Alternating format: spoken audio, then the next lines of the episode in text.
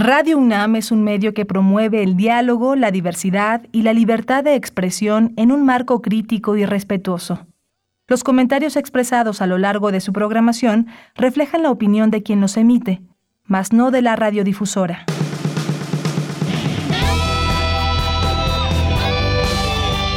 Prisma RU. Relatamos al mundo.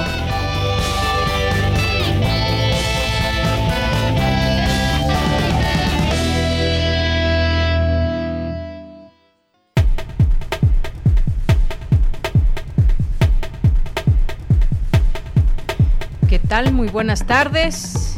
Muy buenas tardes, gracias por estar con nosotros aquí en Prisma RU en este día 4 de mayo, martes 4 de mayo del año 2021.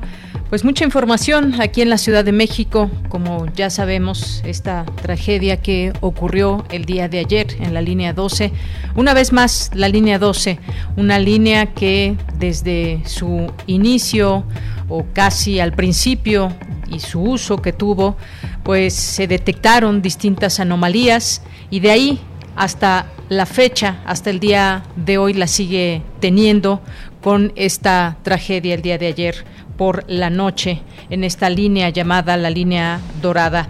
Ah, en este momento se lleva a cabo eh, una conferencia de prensa con funcionarios capitalinos encabezados por la jefa de gobierno Claudia Sheinbaum y pues se han dado a conocer varios eh, varios puntos que en un momento más le vamos a aquí a resumir. Vamos a tener un enlace en un momento más para tener los detalles de lo que se está diciendo en este momento y que desde el día de ayer comenzaron esta serie de declaraciones.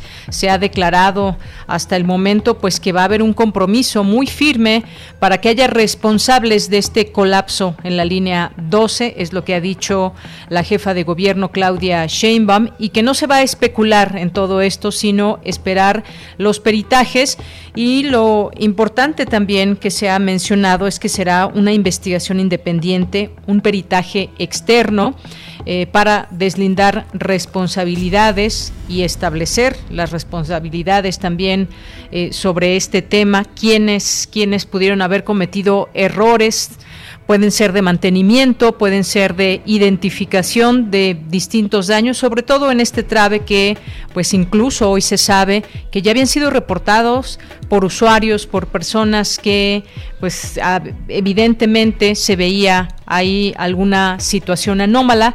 Luego vino también un momento importante que fue el 2017, que fue este terremoto que se sintió en la Ciudad de México el 19 de septiembre, eh, todavía con el gobierno de Miguel Ángel Mancera.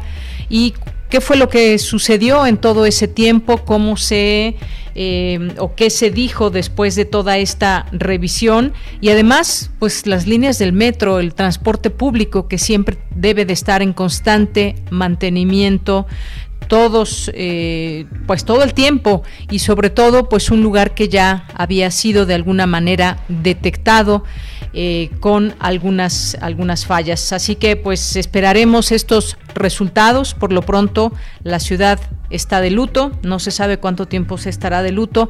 La bandera en el zócalo de la Ciudad de México luce a media asta y pues está de luto la Ciudad de México ante esta gran tragedia. Le informaremos a detalle en un momento más. Por lo pronto, pues les decía, gracias por estar con nosotros. También abordaremos otros temas el día de hoy. Vamos a platicar sobre esta variante, variante de coronavirus de la India que llegó a México, a San Luis Potosí, y vamos a tener aquí en este espacio al doctor Miguel Ángel Lutzow Steiner, que es secretario de salud de este estado. ¿Qué sabemos de esta variante? ¿Cómo llega a México? Y qué estudios se están llevando a cabo. Se hablaba primero de una persona, ahora ha aumentado el número, así que no se pierda esta información que tendremos con el secretario de Salud de San Luis Potosí para hablar de este tema. Y bueno, también tenemos tenemos otro otro tema en esta ocasión, pues es un libro, un libro que relata no solamente la dinastía de los Azcárraga, sino que relata también pues lo que han sido medios de comunicación tan importantes como es el caso específico de Televisa. ¿Qué papel ha jugado en la vida de nuestro país como medio de información? Un trabajo interesante del periodista Andrew Paxman, un trabajo además, una reedición que se hace, un libro pues bastante, bastante amplio más de 600 páginas. Hablaremos con el, uno de estos coautores de este libro y lo tendremos aquí en este espacio. En nuestra segunda hora platicaremos sobre pues el Güero Palma. ¿Quién es el Güero Palma y qué qué significa dentro del narcotráfico en México, a qué grupos ha pertenecido, cuáles han sido sus relaciones a lo largo de su vida antes de llegar a la cárcel. Y bueno, pues un Héctor El Güero Palma que sale del penal del Altiplano, lo reaprenden y bueno, pues se habla en estos momentos de una eventual liberación de El Güero Palma que cambiaría el mapa criminal en México. Vamos a hablar con alguien que sabe de todos estos temas, que es Oscar Balmem, periodista independiente especializado en temas de seguridad, tráficos ilegales, sistemas penitenciarios, migración y derechos humanos. Vamos a platicar con él en nuestra segunda hora. Y hoy que es martes tenemos literatura, tenemos a los poetas errantes aquí en Prisma RU, tenemos también como todos los días información cultural de México y del mundo. Así que quédese con nosotros también, por supuesto, esa información que surge desde nuestra universidad. Nuestras redes sociales, arroba PrismaRU en Twitter, Prisma RU en Facebook. Gracias a mis compañeros allá en cabina, a Rodrigo Aguilar en la producción, Denis Licea en la asistencia de producción, Socorro Montes en los controles técnicos. Aquí en los micrófonos les saluda con mucho gusto Deyanira Morán. Bien, pues desde aquí, desde aquí, relatamos al mundo. Relatamos al mundo. Relatamos al mundo.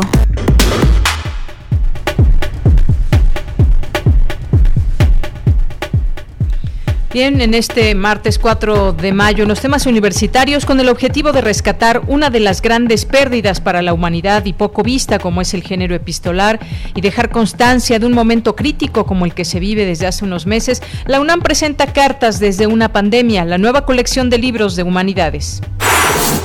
Especialista afirma que padecer asma no impide tener buena calidad de vida. Para ello, se requiere de un diagnóstico oportuno, el tratamiento adecuado y capacitación en el uso correcto de broncodilatadores. Recordamos este tema porque hoy es el Día Mundial contra el Asma y también en otra información académica explica relación entre despenalización del aborto y mortalidad materna. En los temas nacionales, Carso, Infraestructura y Construcción y Subsidiarias, SIGSA, esperará los peritajes oficiales, señaló la vocería del consorcio respecto del accidente en la línea 12 del metro. ICA, SIGSA y la filial mexicana de la francesa Alstom conformaron el grupo que hizo, se hizo cargo de todo el proyecto de la línea 12. El secretario de Relaciones Exteriores, Marcelo Ebrard, dijo que España está al tanto de los avances en el desarrollo de la vacuna anti-COVID mexicana Patria y que está dispuesta a participar en los estudios fase 3 del fármaco. Y bueno, pues sin duda Marcelo Ebrard, quien eh, con él arrancó esta línea 12, hubo fondos del gobierno de la Ciudad de México, como ya escuchábamos, estas, eh, estas constructoras también que acabo de mencionar, también participaron los, eh, los fondos de el dinero federal, hay que recordar en esta inauguración, entre otras personalidades, además del jefe de gobierno Marcelo Ebrard, en su momento estuvo el expresidente Felipe Calderón, estuvo el empresario Carlos Slim, estuvieron algunas figuras de la política, se ven ahí ahora en las fotografías como Mario Delgado, Armando Ríos Peter, entre otros. Pues toda una, historia y bastantes años que, que han pasado desde aquella inauguración. El presidente Andrés Manuel López Obrador indicó que al parecer la Fiscalía General de la República encontró una denuncia no aclarada contra Héctor El Güero Palma, por lo que solicitó un tiempo de arraigo para esclarecer la situación. La sección instructora de la Cámara de Diputados acordó que sesionará el próximo sábado 8 de mayo para revisar el caso del diputado de Morena, Saúl Huerta Corona, cuyo desafuero fue solicitado por la Fiscalía General de Justicia de la Ciudad de México, acusado de abuso sexual contra dos menores de edad. En los temas internacionales, la Comisión del Senado brasileño que investiga posibles omisiones del gobierno de Jair, Jair Bolsonaro frente a la pandemia de coronavirus interrogó al exministro de Salud, Luis Enrique Mandetta, eh, destituido por defender el distanciamiento social para contener el virus que ya dejó casi 410 mil muertos en Brasil. Alemania registró el año pasado 23.604 delitos atribuibles a la extrema derecha, un número récord que sigue siendo la mayor amenaza para la seguridad del país. Estos delitos van desde la incitación al odio racial o el saludo hitleriano hasta crímenes como el asesinato. Hoy en la UNAM, ¿qué hacer y a dónde ir? El Museo Universitario del Chopo abre la convocatoria del concurso de ensayo y narrativa gráfica en torno a los 500 años de la caída de la Gran Tenochtitlán, buscando reflexionar acerca de las arquitecturas, ingenierías y espacios que ya no existen en la Ciudad de México. Para mayores informes e inscripciones, ingresa al sitio www.chopo.unam.mx. Teatro UNAM te invita a disfrutar de la puesta en escena Algo en Fuente Ovejuna, bajo la dirección de Fernando Bonilla, quien realiza una adaptación sobre el clásico del siglo de oro escrito por Lope de Vega. Retratando parte del México de las primeras décadas del siglo XXI, disfruta de las actuaciones de Héctor Bonilla, Francia Castañeda, Carlos Corona, Ricardo Esquerra, entre otros actores. Esta y otras puestas en escena las podrás disfrutar en el canal de YouTube de Teatro UNAM.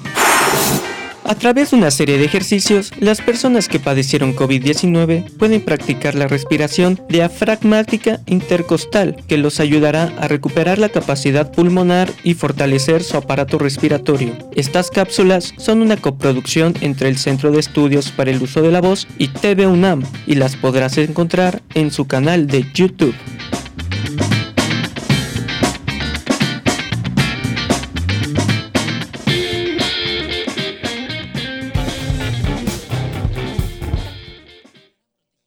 Continuamos y gracias eh, que siguen con nosotros. Informamos, pues esta mañana estuvieron distintas autoridades ahí en la conferencia mañanera del presidente Andrés Manuel López Obrador, autoridades de salud, estuvo el secretario de Relaciones Exteriores, estuvo la jefa de gobierno Claudia Sheinbaum y ahí el doctor Hugo López Gatel, subsecretario de Salud, reiteró que la campaña de vacunación anticovid en México podría extenderse hasta el primer trimestre de 2022. Hasta el momento nuestro país acumula 217.345 muertos por coronavirus y 2.349.900 casos confirmados.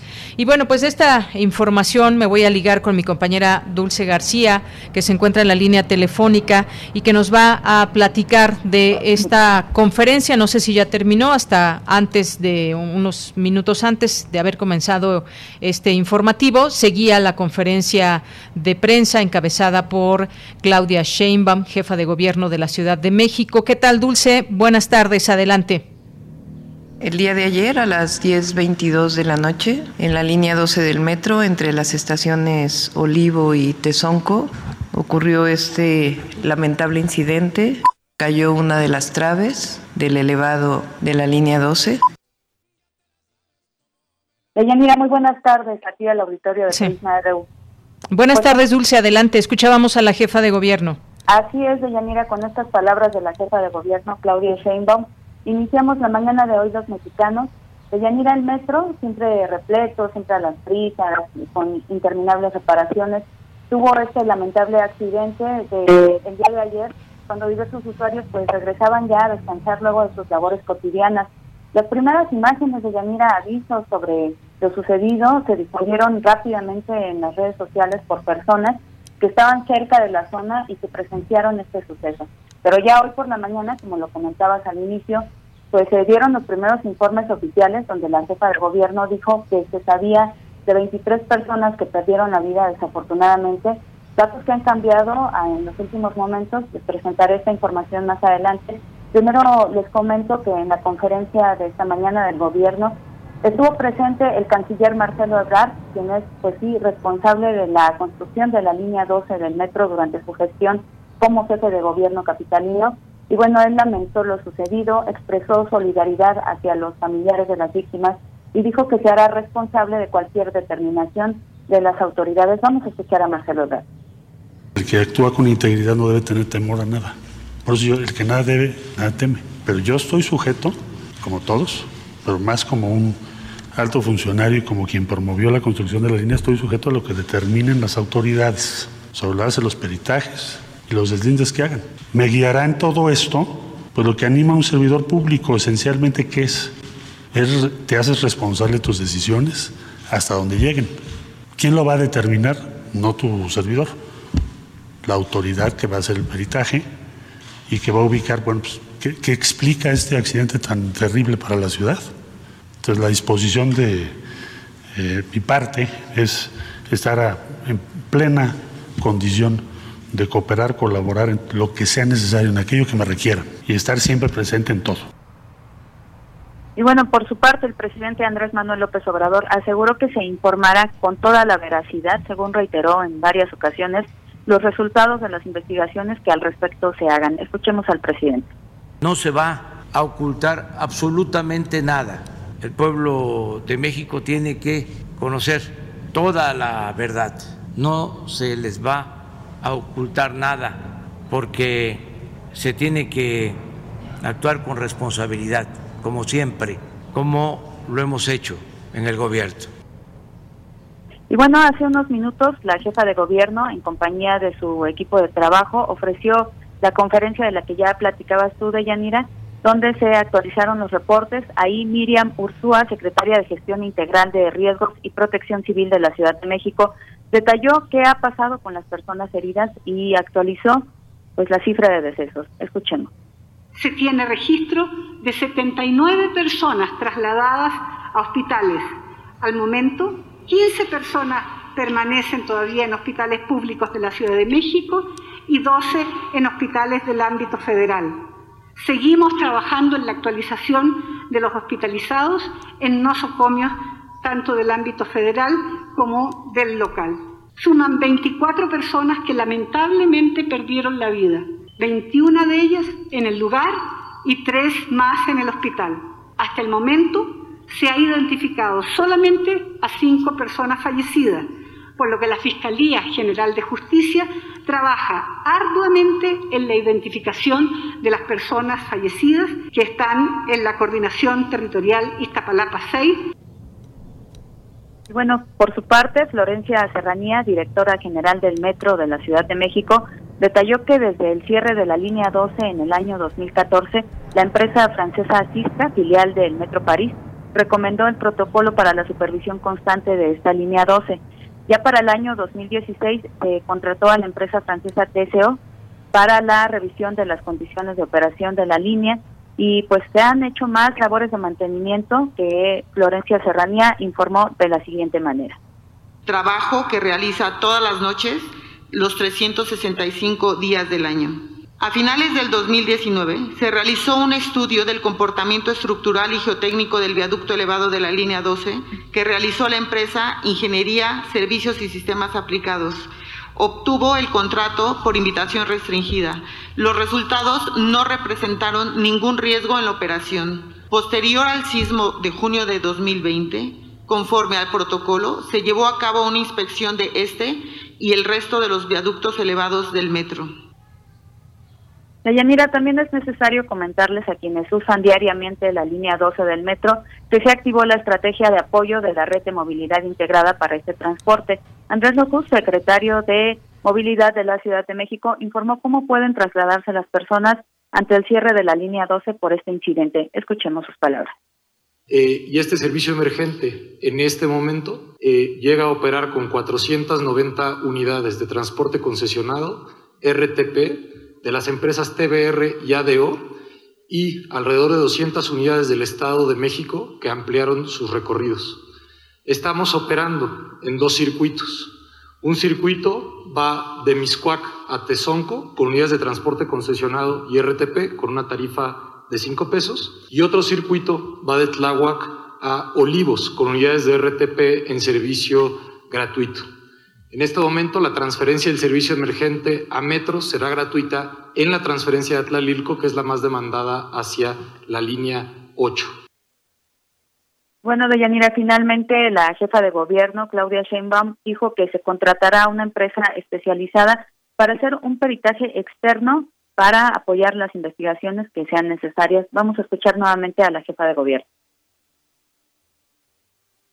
Se va a hacer una revisión estructural muy detallada de todo el tramo elevado, el viaducto elevado de la línea 12, en donde participarán los mejores ingenieros estructuristas de México, en hacer una revisión eh, muy detallada, más allá de la que previamente el metro había hecho, para garantizar la seguridad de la línea 12 del metro. Quiero también informarles que a través de la Secretaría de Gestión Integral de Riesgos vamos a contratar una empresa especializada para hacer un peritaje externo y la Secretaría de Gestión Integral de Riesgos hará esta contratación eh, para llegar al fondo de lo que pasó.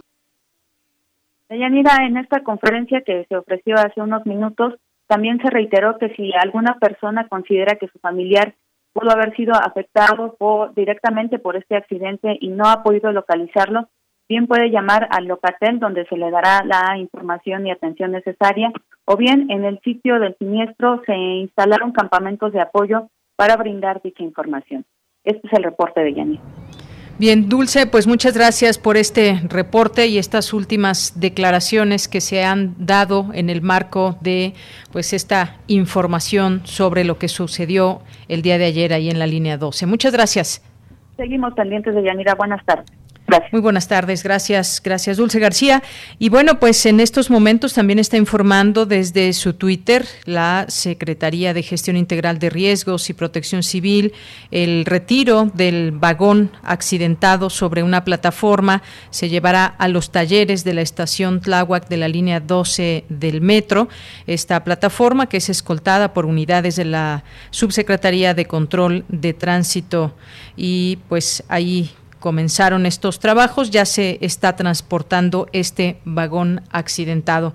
Y pues muchas situaciones y muchas preguntas que incluso eh, comenzaron ya a hacerse eh, a lo largo de esta conferencia a los medios de comunicación en torno a si se van a pedir algunas alguna renuncia, por ejemplo, de la directora del metro, por ahora no, dice la jefa de gobierno. Y bueno, pues eh, reiterar esta, esta situación de que la ciudad está de luto. Una de las preguntas fue en ese sentido, ¿cuánto, cuánto tiempo va a estar de luto la Ciudad de México? La jefa de gobierno respondió que aún no se ha definido esta situación. Bien, pues como decía también al inicio, la línea 12 ha sido una historia de situaciones eh, adversas en su funcionamiento, en la detección de problemas que se tuvieron cuando eh, pues era jefe de gobierno Marcelo Ebrard, posteriormente Miguel Ángel Mancera, quien fue que hace toda esta detección y pues en las distintas informaciones, en el archivo, digamos, de lo que se va ha conocido hasta el momento de la línea 12, pues están las declaraciones de muchos funcionarios, está la propia historia de estas revisiones que tiene que haber eh, desde los trenes, si no coincidían con los rieles, hasta esto que está pasando, que es la parte elevada, la parte elevada del metro y pues eh, me he encontrado, hemos encontrado en las redes sociales, pues todas estas, em, en su momento, declaraciones y también informaciones en torno a la línea 12 eh, hay un tuit, por ejemplo, de enero de 2018, donde el Metro informa que se concluyeron los trabajos de reforzamiento realizados en la columna 69 entre Olivos y Nopalera de la línea 12, justamente pues parte de ese ese tramo que hoy vemos con esta situación de desplome. Incluso, incluso este tuit del 12 de octubre de 2020 que también ha dado la vuelta en las redes sociales que dice tome sus precauciones, nos piden compartir aparentemente estructura del metro a la altura de San Lorenzo Tezonco está desnivelando, desnivelando se aprecia personal realizando las evaluaciones pertinentes. Me parece que pues van surgiendo muchas preguntas que se tendrán que responder con esta con este estas investigaciones externas, también un peritaje externo como se ha anunciado. Eh, también, pues en su momento, el director del metro, Jorge Gaviño, en 2018, pues ah, informaba que se había supervisado la conclusión de trabajos de reforzamientos de la línea 12 por daños de causa del sismo. Se concluyeron los trabajos de reforzamiento realizados en la columna 69 y bueno, pues también eh, ¿Qué le toca a estas autoridades actuales? ¿Cómo es y cómo era o cómo sigue siendo este mantenimiento al metro? Es algo que hoy preocupa. Hoy preocupa no solo ante lo que pasó en esta línea, sino en todo el metro. Este tramo en específico también de la línea 12, que seguirá eh, sin servicio. Se reportaba esto desde 2017, eh, porque pues luego del sismo que hubo en 19 de septiembre, ese, ese tramo pues se mantuvo sin servicio por las labores, labores de reparación que se realizaron. Como les decía, pues es toda una historia de situaciones que se han dado. Hay pues ya tweets del de, eh, ex jefe de gobierno, hoy secretario de Relaciones Exteriores, que se pone eh, pues ante las autoridades, se pone al servicio de las autoridades para aclarar cualquier situación.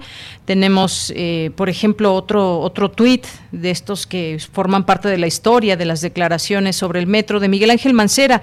Garantizar que la reapertura total de la línea 12 ofrezca un servicio seguro y eficiente es mi prioridad, algo que tuiteó el 28 de octubre de 2015. Y bueno, pues veremos qué, qué pasa con las investigaciones.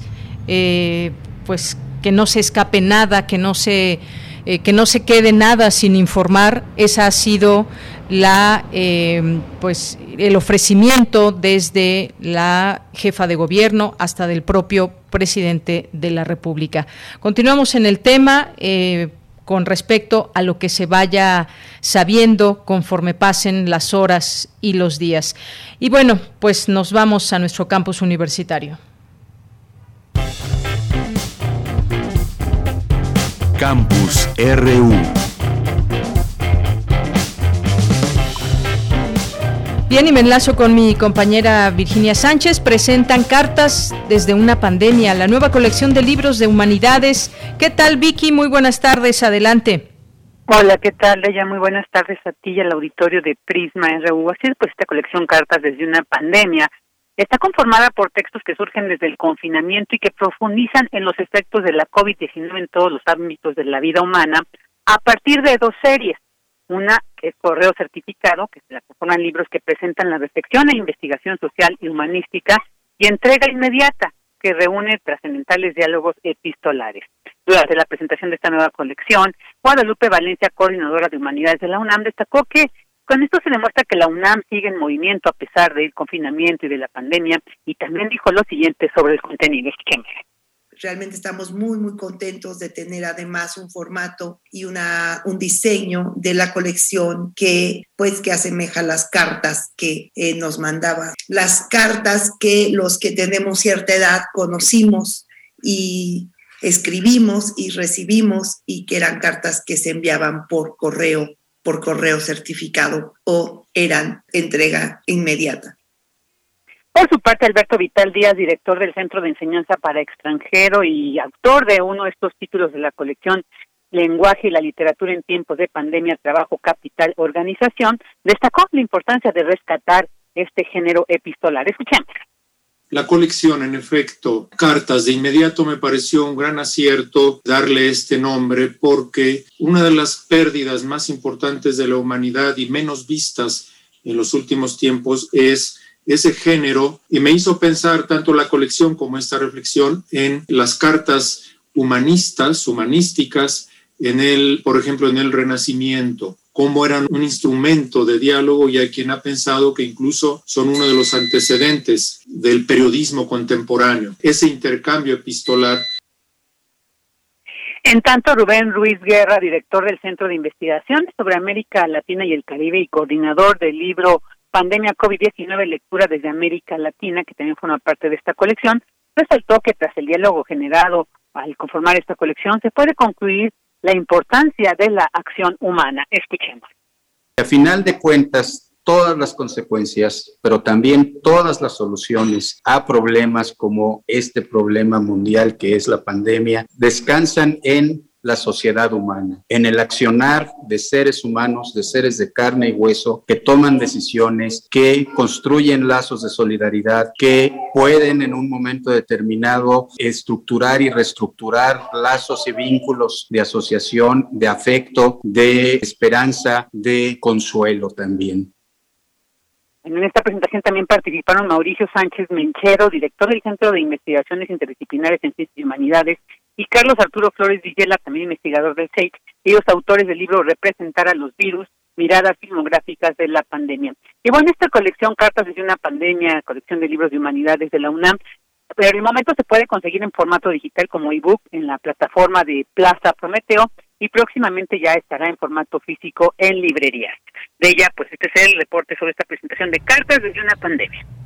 Muchas gracias, Vicky. Muy buenas tardes. Buenas tardes. Hasta luego.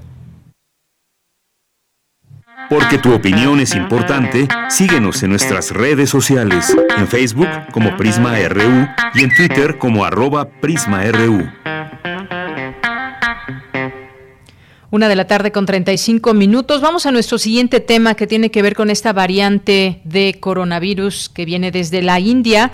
Autoridades de la Secretaría de Salud de San Luis Potosí confirmaron este hallazgo de esta nueva variante del SARS-CoV-2 proveniente de ese país. Esta nueva cepa de nombre B.1.617 es más contagiosa, tiene una capacidad de mayor contagio. Pues hablemos con su secretario, el doctor Miguel Ángel Lutzow Steiner secretario de Salud en San Luis Potosí. ¿Qué tal, secretario? Muy buenas tardes, bienvenido.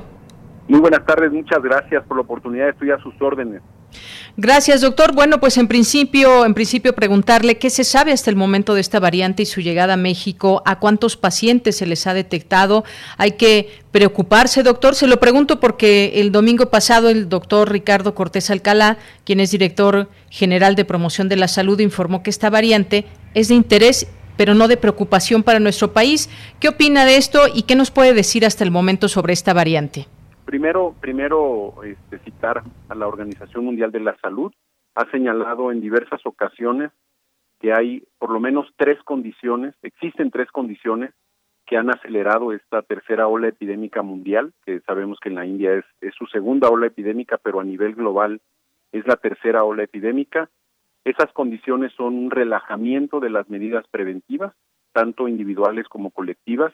Ha habido un incremento de la movilidad natural por, el desgaste, el cansancio y bueno, que vivimos en un mundo globalizado, conectado.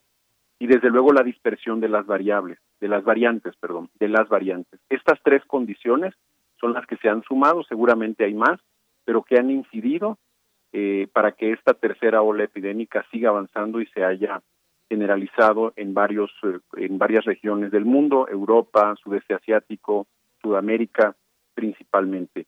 Y bueno, pues dentro de esas variantes está la B1617. Ahora, tenemos también por los eh, expertos internacionales una clasificación. Se reconoce hoy que hay más de 1.250 variantes, la gran mayoría sin importancia, no tienen una característica eh, que nos haga pensar que es peor que las, eh, la cepa original o el virus original. Después tenemos tres categorías, las que se llama de interés, donde hay un consenso internacional de que se transmite con mayor facilidad. Y aquí quiero hacer un paréntesis. Si un virus se transmite con mayor facilidad y, y tenemos las otras dos condiciones, aumento de movilidad disminución de medidas preventivas, lo que vamos a tener es más casos.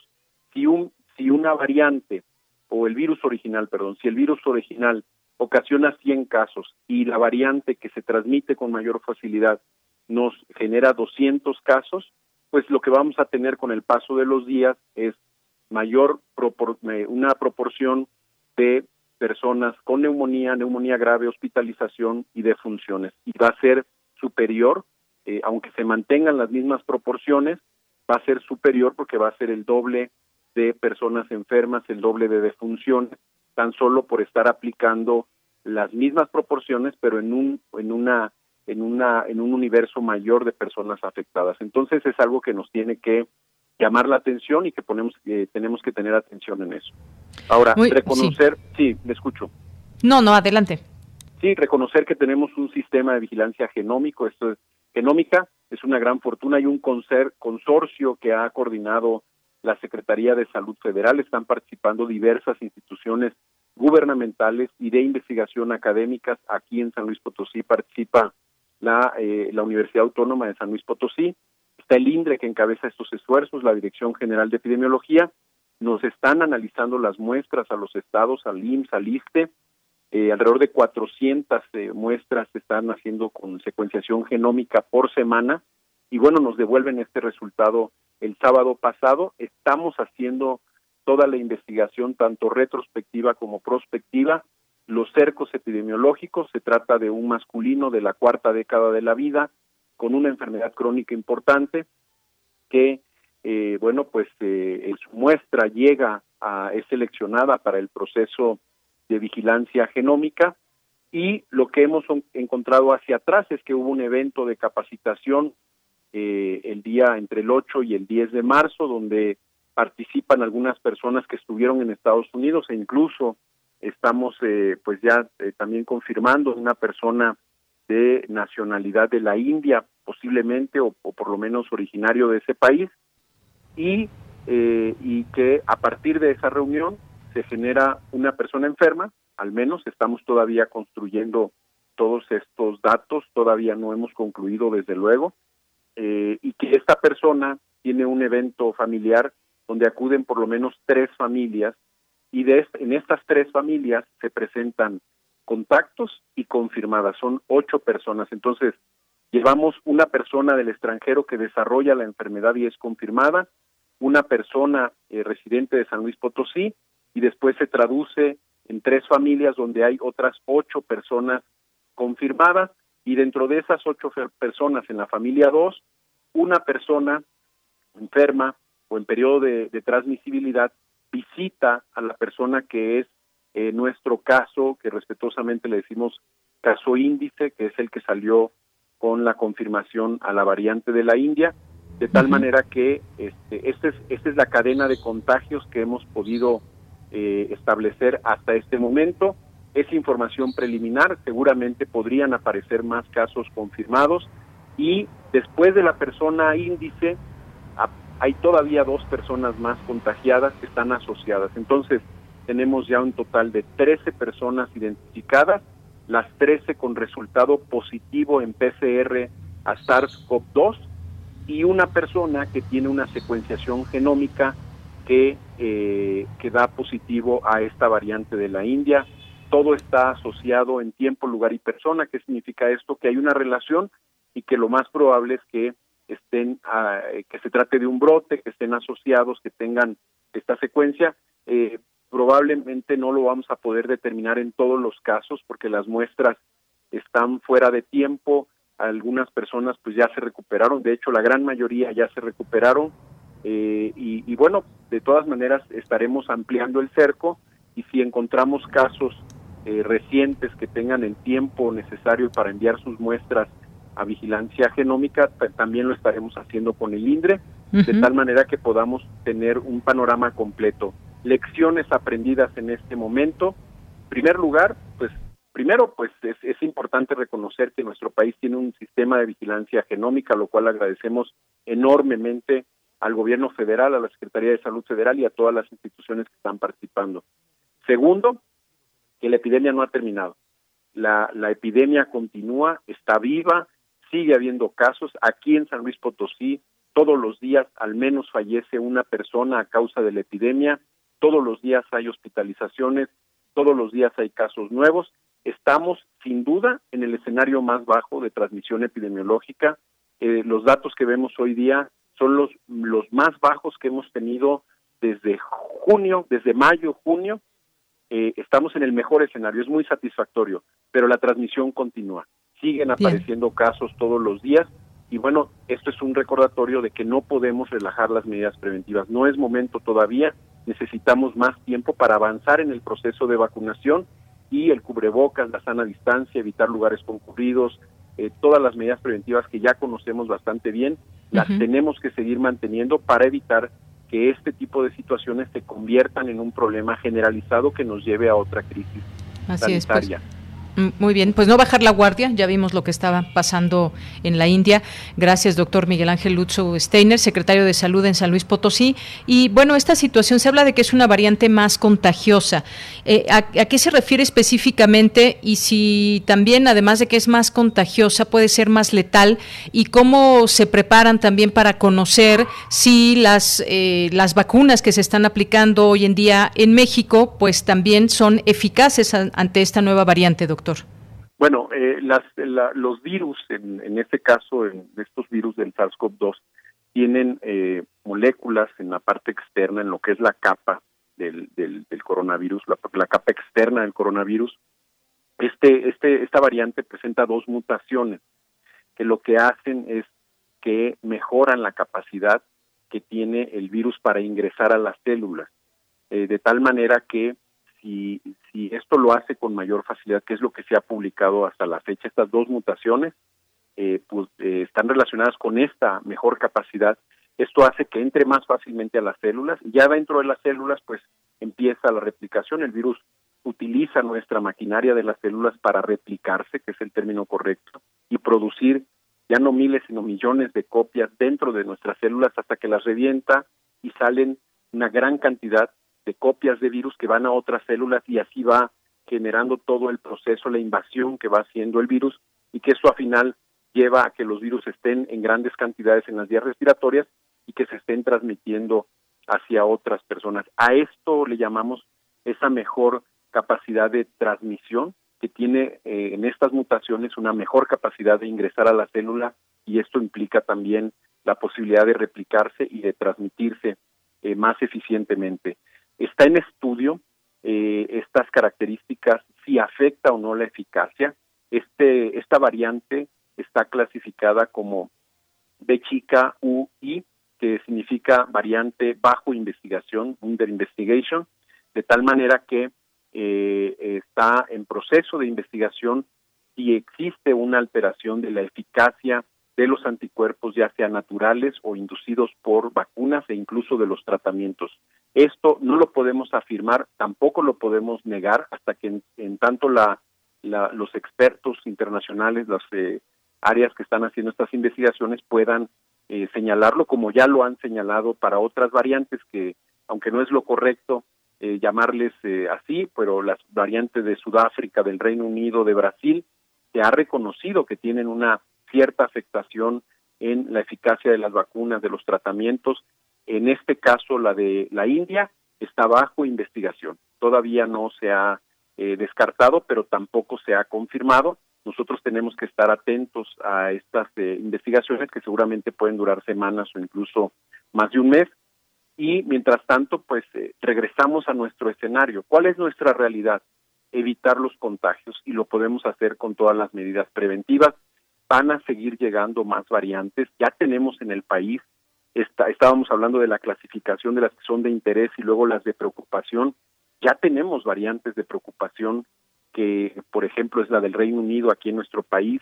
Ya se ha identificado y lo que tenemos que hacer es reforzar las medidas para que no circulen, que no se distribuyan ampliamente y que esto no nos genere un mayor problema en cuanto a la eficacia de las vacunas, eh, más casos, y lo peor que nos puede pasar, como lo hemos dicho siempre, es que tengamos muchas personas enfermas al mismo tiempo que impide que los servicios de salud, ya sean públicos o privados, pues podamos entregar una atención médica digna, de calidad, con respeto y evitar una situación como la que está viviendo la India, donde no hay camas, no hay oxígenos, no hay medicamentos eh, y, literalmente hay una crisis sanitaria que, que, bueno, hemos estado en esa situación eh, y por eso, por eso nuestra obligación, y así lo hacemos aquí en San Luis Potosí, de informar a la población para que juntos tomemos las mejores decisiones. Está ocurriendo esto, estamos investigando, estamos informando con oportunidad para que reforcemos las medidas preventivas y no tengamos otra crisis como la que ya vivimos en enero y febrero. Bien, pues doctor, no me resta más que agradecerle esta valiosa información que nos da, esta explicación tan clara de lo que significa esta variante aquí en México, esta variante de la India, las investigaciones en curso que siguen. Si nos lo permite, eventualmente podríamos invitarlo de nuevo aquí a los micrófonos de Radio UNAM para seguir eh, en esta información tan importante de esta variante ligada con esta pandemia que estamos viviendo y de la que no hay que bajar la guardia. Muchas gracias. No, muchas gracias a ustedes por la oportunidad, un gusto saludarlos a ustedes, a su auditorio y con, con claro que sí, por supuesto que sí, estamos a sus órdenes siempre. Muchas gracias, doctor. Hasta luego. Hasta luego. Muy buenas tardes. Pues fue el doctor Miguel Ángel Lutzow Steiner, secretario de Salud de San Luis Potosí. Vamos a seguir en este tema porque pues es algo que sin duda nos, nos preocupa. ¿Qué pasa si esta variante no se logra contener? Están identificadas estas 13 personas, como bien lo explicó el doctor, así que pues eh, seguiremos en este tema, por supuesto, informándoles a todos ustedes sobre el comportamiento de esta variante aquí en México. Continuamos. Porque tu opinión es importante, síguenos en nuestras redes sociales, en Facebook como Prisma RU y en Twitter como arroba PrismaRU. Bien, una... Relatamos al mundo. Relatamos al mundo. Bien, una con 49, con 50 minutos ya. Le doy la bienvenida al periodista, uno de los coautores de esta edición especial por el 20 aniversario de El Tigre, la familia de los Azcárraga. Andrew Paxman nos acompaña ya en la línea telefónica. ¿Cómo estás, Andrew? Buenas tardes. Muy buenas tardes, este, estoy muy bien, gracias. Muy bien, pues muchas gracias, gracias eh, Andrew por tomar esta llamada. El Tigre, Emilio Azcárraga y su Imperio Televisa, esta edición en el vigésimo aniversario. Pues muy interesante todo lo que podemos encontrar en estas eh, páginas, sin duda, porque es la historia no solamente de esta dinastía, sino es también la historia de una parte muy importante de los medios de comunicación en México desde pues prácticamente desde los inicios eh, como tal de la radio, de la televisión y cómo ha tenido este apellido una pues una posibilidad enorme de control de llegar a muchas o a prácticamente pues todas las familias mexicanas desde hace muchos muchos años. ¿Qué nos puedes decir de este vigésimo aniversario? Porque pues han seguido pasando cosas con respecto a este medio de comunicación y bueno, pues todas sus filiales y también eh, no solamente la televisión, sino la radio. Es cierto, es una, pues, es una muy larga historia que tiene sus raíces en el año 1930, cuando Emilio Escarga Vidorreta fundó su primera estación de radio, XW.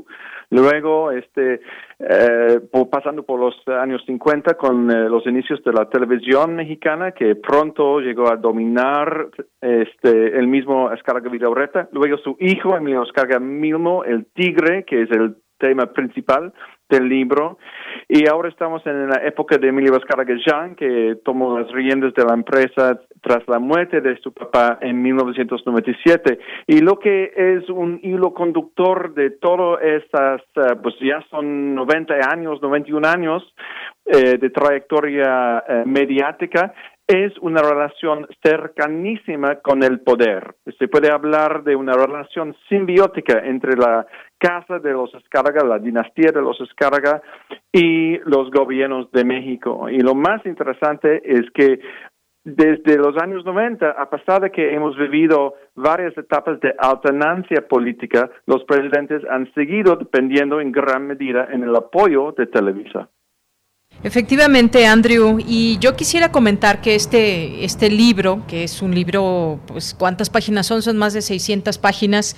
Eh, yo destacaría que hay, que se cuentan muchos momentos importantes ligados a los medios y a la política, justo a lo que mencionabas, ligados al poder, además de la vida personal, de cómo se fueron, cómo se encumbró desde un inicio este consorcio tan poderoso, tan importante en México, cómo era en la vida personal un Emilio Azcárraga Vidaurreta, posteriormente un Emilio Azcárraga Milmo y hoy un Emilio Azcárraga Gallán, como bien mencionabas, ¿cómo ha sido esa relación con el poder? Se habla de nombres, de cómo era esa relación, por ejemplo, con Luis Echeverría, con López Portillo, eh, con Carlos Salinas de Gortari, que, pues bueno, cómo fue que pidió, por ejemplo, 25 millones de dólares para la campaña de 1994, por qué se llama o por qué el mote del, tigre y, distintos aspectos que van, nos van dando, eh, nos van revelando, pues parte también de esa personalidad, cómo, cómo son, cómo eran en su momento los otros dos Emilios con sus trabajadores, cómo, cómo se mueven en la sociedad, muchos datos interesantes que pues han sido parte de una gran investigación, Andrew. Bueno, muchísimas gracias por decirlo. Sí, es, es un libro que entreteje varios hilos. Un, un hilo, por supuesto, es la evolución de la empresa, que es Televisa. Otra, otro hilo es la historia personal de los Escárragas, sobre todo Emilio Escárraga mismo, que a pesar de su gran fama de ser un, un, eh, un empresario poderoso, prepotente, era un, era un ser humano muy vulnerable que, que pasó por unas tragedias personales en su vida eh, muy llamativas desde la muerte de su, la temprana muerte de su primera esposa, el, el distanciamiento con, con, varias esposas que siguieron, eh, un distanciamiento con sus propios hijos, el suicidio de una, suicidio de una hija en París, entonces, este, eh, hay, hay, mucho, este, hay, hay, una, hay una gran historia humana en el libro, pero también hay historias sobre eh, las telenovelas, sobre el fútbol, soccer, sobre muchos aspectos de la vida, la vida cotidiana de los mexicanos, sobre que los Ascarga ejercían un dominio Efectivamente, esto que mencionas también muy importante. ¿Cómo se ejerció desde, desde la televisión, por ejemplo? Eh, pues cómo se impuso también una forma de vida, una forma de ver a las heroínas, a las mujeres buenas de esas, de esas eh, telenovelas buenas, lo digo entre, entre comillas, porque pues además hay una parte muy interesante donde se habla en el libro de que, de que pues desde Emilio Azcárraga Vidaurreta, pasando por el Emilio Azcárraga Milmo, pues yo diría hasta la fecha, pues siempre se buscó un estereotipo de mujer, una mujer abnegada, que era pues la que siempre sobresalía en las telenovelas, pero sobre todo también este estereotipo de la persona de piel blanca, dejando fuera eh, pues a la gran mayoría de mexicanos que tenemos una piel eh, morena. Y estos estereotipos no solamente en, en, el físico, en el color de piel, sino también eh, quiénes son los que tienen éxito y toda esta, e, este, este punto que se mostró y se sigue mostrando a través de sus programas de, televisión, sobre todo las telenovelas que reunían a las familias mexicanas. Y bueno, de las telenovelas me paso también al control de la información, como a través de ciertos personajes, aquí ustedes relatan en el libro a Jacobo Saludowski, por ejemplo. Así es.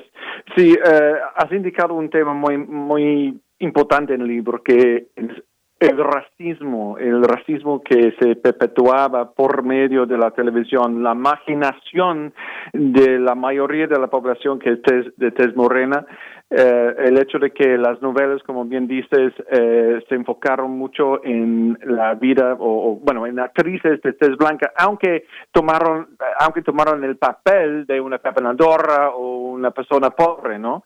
Entonces, esos, esos cuentos de, de, Cenicienta que pueden parecer muy inocentes están empapados, han estado empapadas de valores de no solo de racismo, sino también de sexismo y de un darwinismo social que básicamente implica que los, las élites ocurren naturalmente y los pobres deben conocer su lugar. Entonces, en varios eh, aspectos, eh, la influencia cultural de Televisa era muy nociva para la sociedad mexicana Y eh, entonces, qué bueno que en, años recientes hemos visto una fragmentación de las audiencias y mayores ofertas eh, televisivas eh, debido a canales de cable, debido, debido a servicios de streaming, etcétera. Así es, Andrew. Y también, bueno, pues esta parte también donde se relata, esa parte altruista de Emilio Azcárraga Milmo, por ejemplo, de con sus trabajadores, que siempre eh, pues estaba abierto a esa posibilidad de ayudarles cuando necesitaban algo, si alguien tenía un accidente, si alguien necesitaba dinero por alguna cuestión familiar. Y, bueno, eso es parte del retrato que se hace de cada uno de los, de los Azcárraga, esa parte también, digamos, altruista. Y pues eh, también esta, mm, eh, recuerdo una frase también que, que dijo Carlos Monsiváis en su momento de que Televisa es la dueña del tiempo libre de los mexicanos, o al menos así lo fue durante, durante mucho tiempo. Y uno se pregunta, ¿y hoy qué hay? ¿Qué hay para Televisa? Y no olvidar también, me parece que esto es algo muy importante ya para despedirnos, Andrew, eh, pues también eh, distintos intelectuales que participaban participaban, digamos, dentro, dentro de Televisa y que bueno, pues hacían un, trabajo, un trabajo con lo que sabían hacer y que tenía que ver con el conocimiento. Hubo incluso también novelas históricas, hay que recordarlo, y hay que recordar nombres como Vicente Leñero, Hugo Argüelles, Miguel Sabido, que también llegaron a participar y ser parte de esta televisora. Sí, tal, y como Emilio Vázquez Mínimo era un hombre de grandes eh, contradicciones, como bien dices, era un gran filántropo, uh, filántropo, a pesar de todo lo que acabo de explicar sobre lo nocivo de sus programas. Eh, el, la empresa de televisión también ha, ha, tenido sus este, matices, ¿no? Ha, incorporado de vez en cuando a intelectuales, a gente que hasta han criticado el sistema. Eh, la famosa declaración de Mario, Mario Vargas Llosa del año 90 de que México es una democracia, digo, una dictadura perfecta. Eso fue transmitido por, por, Televisa. Y en años recientes hemos visto aún más la contradicción del acercamiento entre una televisa, una televisa tradicionalmente conservadora con la cuarta T, con Andrés Manuel López Obrador, que durante años andaba diciendo que Televisa es parte de la mafia del poder y hoy en día resulta que son muy buenos amigos.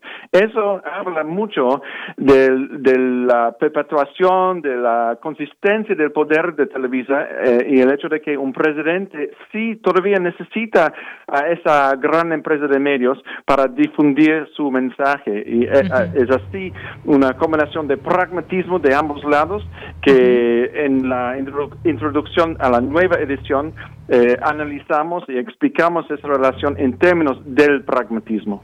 Claro, por mucho que se diga hasta hoy, no se ha logrado romper ese vínculo entre el poder y este medio de comunicación. Incluso hay una pregunta en el libro, dice, ¿tuvo algún otro mexicano mayor influencia en la sociedad, la política y la cultura de su país en la segunda mitad del siglo XX? Hasta ahora, la evidencia muestra que no. Pues eh, Andrew, nos tenemos que despedir, se nos ha acabado el tiempo. Muchas gracias por estar aquí con nosotros y bueno, pues eh, ojalá que en otro momento podamos seguir hablando. Hay mucho que, que comentar. Este libro que pues es bastante amplio y que nos habla de esto y muchas otras cosas ligadas a los medios de comunicación y al poder. Bastante amplio, pero bastante barato. Muy bien. Bueno, ya lo podemos encontrar en cualquier sitio, ¿verdad, Andrew? Así es, sí, es, descargable eh, en tan solo 75 pesos, a, pesar de ser un libro grande. Muy bien, pues ahí está el tigre Andrew Paxman, uno de los coautores, periodista. Muchas gracias, Andrew, hasta luego. Muchas gracias, un abrazo. Un abrazo y con esto nos vamos rápidamente al corte. Prisma RU. Relatamos al mundo. En el partido Elige nos comprometemos con la gente de la Ciudad de México. Nuestros candidatos son opciones reales para poder avanzar. En Elige, nuestros candidatos conocen las necesidades de la ciudadanía, no son chantajistas. Tengamos claro que si votamos por los viejos partidos o los satélites improvisados, estaremos perdidos en el 2024. No permitas que sigan destruyendo la Ciudad de México. Estamos listos para luchar por nuestra ciudad por los niños, por las niñas y en especial por los valores y la familia. El partido elige es la única opción. No te rajes. Habla Giovanni. Soy Giovanni y yo les pregunto, ¿quién quiere un mejor Coyoacán? Yo. Yo. Yo. ¿Quién quiere calles seguras y mejor iluminadas? Yo. ¿Quién quiere que su negocio crezca? Yo. ¿Quién quiere sentirse libre y segura? Yo. ¿Quién quiere más y mejores espacios públicos? Yo. Al igual que tú, yo también quiero un mejor Coyoacán y trabajaré de tiempo completo para tener la mejor alcaldía de la Ciudad de México. Yo, yo, yo, Coyoacán. Giovanni Gutiérrez, candidato a la alcaldía de Coyoacán. Vota PAN. Para conocer la música y los nuevos sonidos que se están haciendo en este tiempo, escucha Testimonio de Oídas, música nueva en voz de sus creadores y sus intérpretes. Martes y jueves, 1 a.m. Retransmisiones, sábados y domingos a la misma hora. 96.1 FM, 860 AM. El PRIAN dice que quiere ponerle un alto a Morena, pero lo que en realidad quiere es ponerle un alto a la austeridad, a los apoyos sociales y a la lucha contra la corrupción. Cuando ellos se alternaron el poder, paralizaron a México y ahora buscan frenar la transformación para recuperar sus privilegios. Pero el pueblo ya decidió. Estamos listos para defender la cuarta transformación. Vamos a defender la esperanza. Vota por las y los diputados federales de Morena, la esperanza de México. Habla Alejandro Moreno, presidente nacional del PRI. Volvamos a crecer, volvamos a los momentos cuando a las familias mexicanas les alcanzaba para más. Al México que generaba empleo, ahorro, oportunidades. Volvamos a tener la confianza de que este es el país donde queremos ver crecer a nuestros hijos. Morena es una desgracia para México. Morena está destruyendo nuestro país. No lo permitamos. Vota PRI. Candidatos a diputados federales postulados por el PRI. Lo que puedas decir con música, dilo con música. Y lo que no, dilo a través de la radio. radio. En FA. En FA. Diálogos sobre creación, apreciación, vivencias e innovaciones. Orquestados por el crítico musical Iván Martínez. Iván Martínez. Todos los jueves a las 23 horas. Retransmisión domingos a las 19 horas por el 96.1 de FM y el 860 de AM. La música, la música converge en México, en la universidad. Radio UNAM. Experiencia sonora. Experiencia sonora. Tu opinión es muy importante. Escríbenos al correo electrónico prisma.radiounam@gmail.com.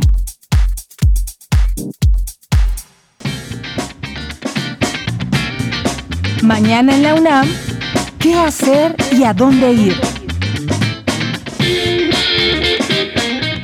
La Casa Universitaria del Libro te invita a disfrutar de una charla con el escritor Elmer Mendoza, quien nos hablará acerca de su última novela, adentrándonos en la llamada novela negra y la narcoliteratura. La cita es el próximo jueves 6 de mayo en punto de las 17 horas a través de la cuenta oficial de Facebook de la Casa Universitaria del Libro.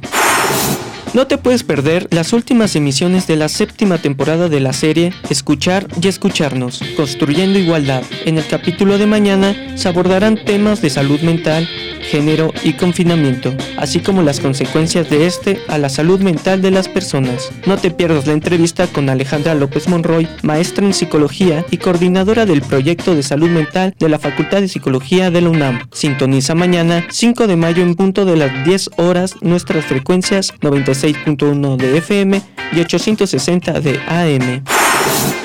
Del 20 al 30 de mayo se llevará a cabo el Festival de Arte y Ciencia, el ALEF, que en esta ocasión tendrá como tema central Fronteras de la Medicina. Disfruta de charlas, talleres, funciones de teatro, música, danza y cine, en los que destacados científicos y artistas internacionales enriquecen el debate en diversas disciplinas como ciencia, tecnología, humanismo y arte. Recuerda, el ALEF Festival de Arte y Ciencia se llevará a cabo del 20 al 30 de mayo a través de diversas plataformas digitales. Consulta la programación completa en culturaunam.mx-elalef. Con información de Daniel Olivares, para Prisma RU, Denis Licea.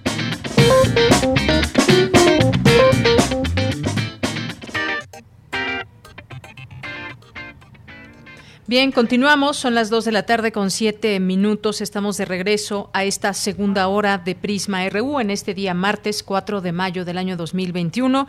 Gracias por acompañarnos en esta frecuencia, en estas frecuencias más bien universitarias, 860 de AM y 96.1 de FM, así como en www.radio.unam.mx. Pues estamos al tanto aquí de nuestras redes sociales, esta vía para comunicarnos con todos ustedes.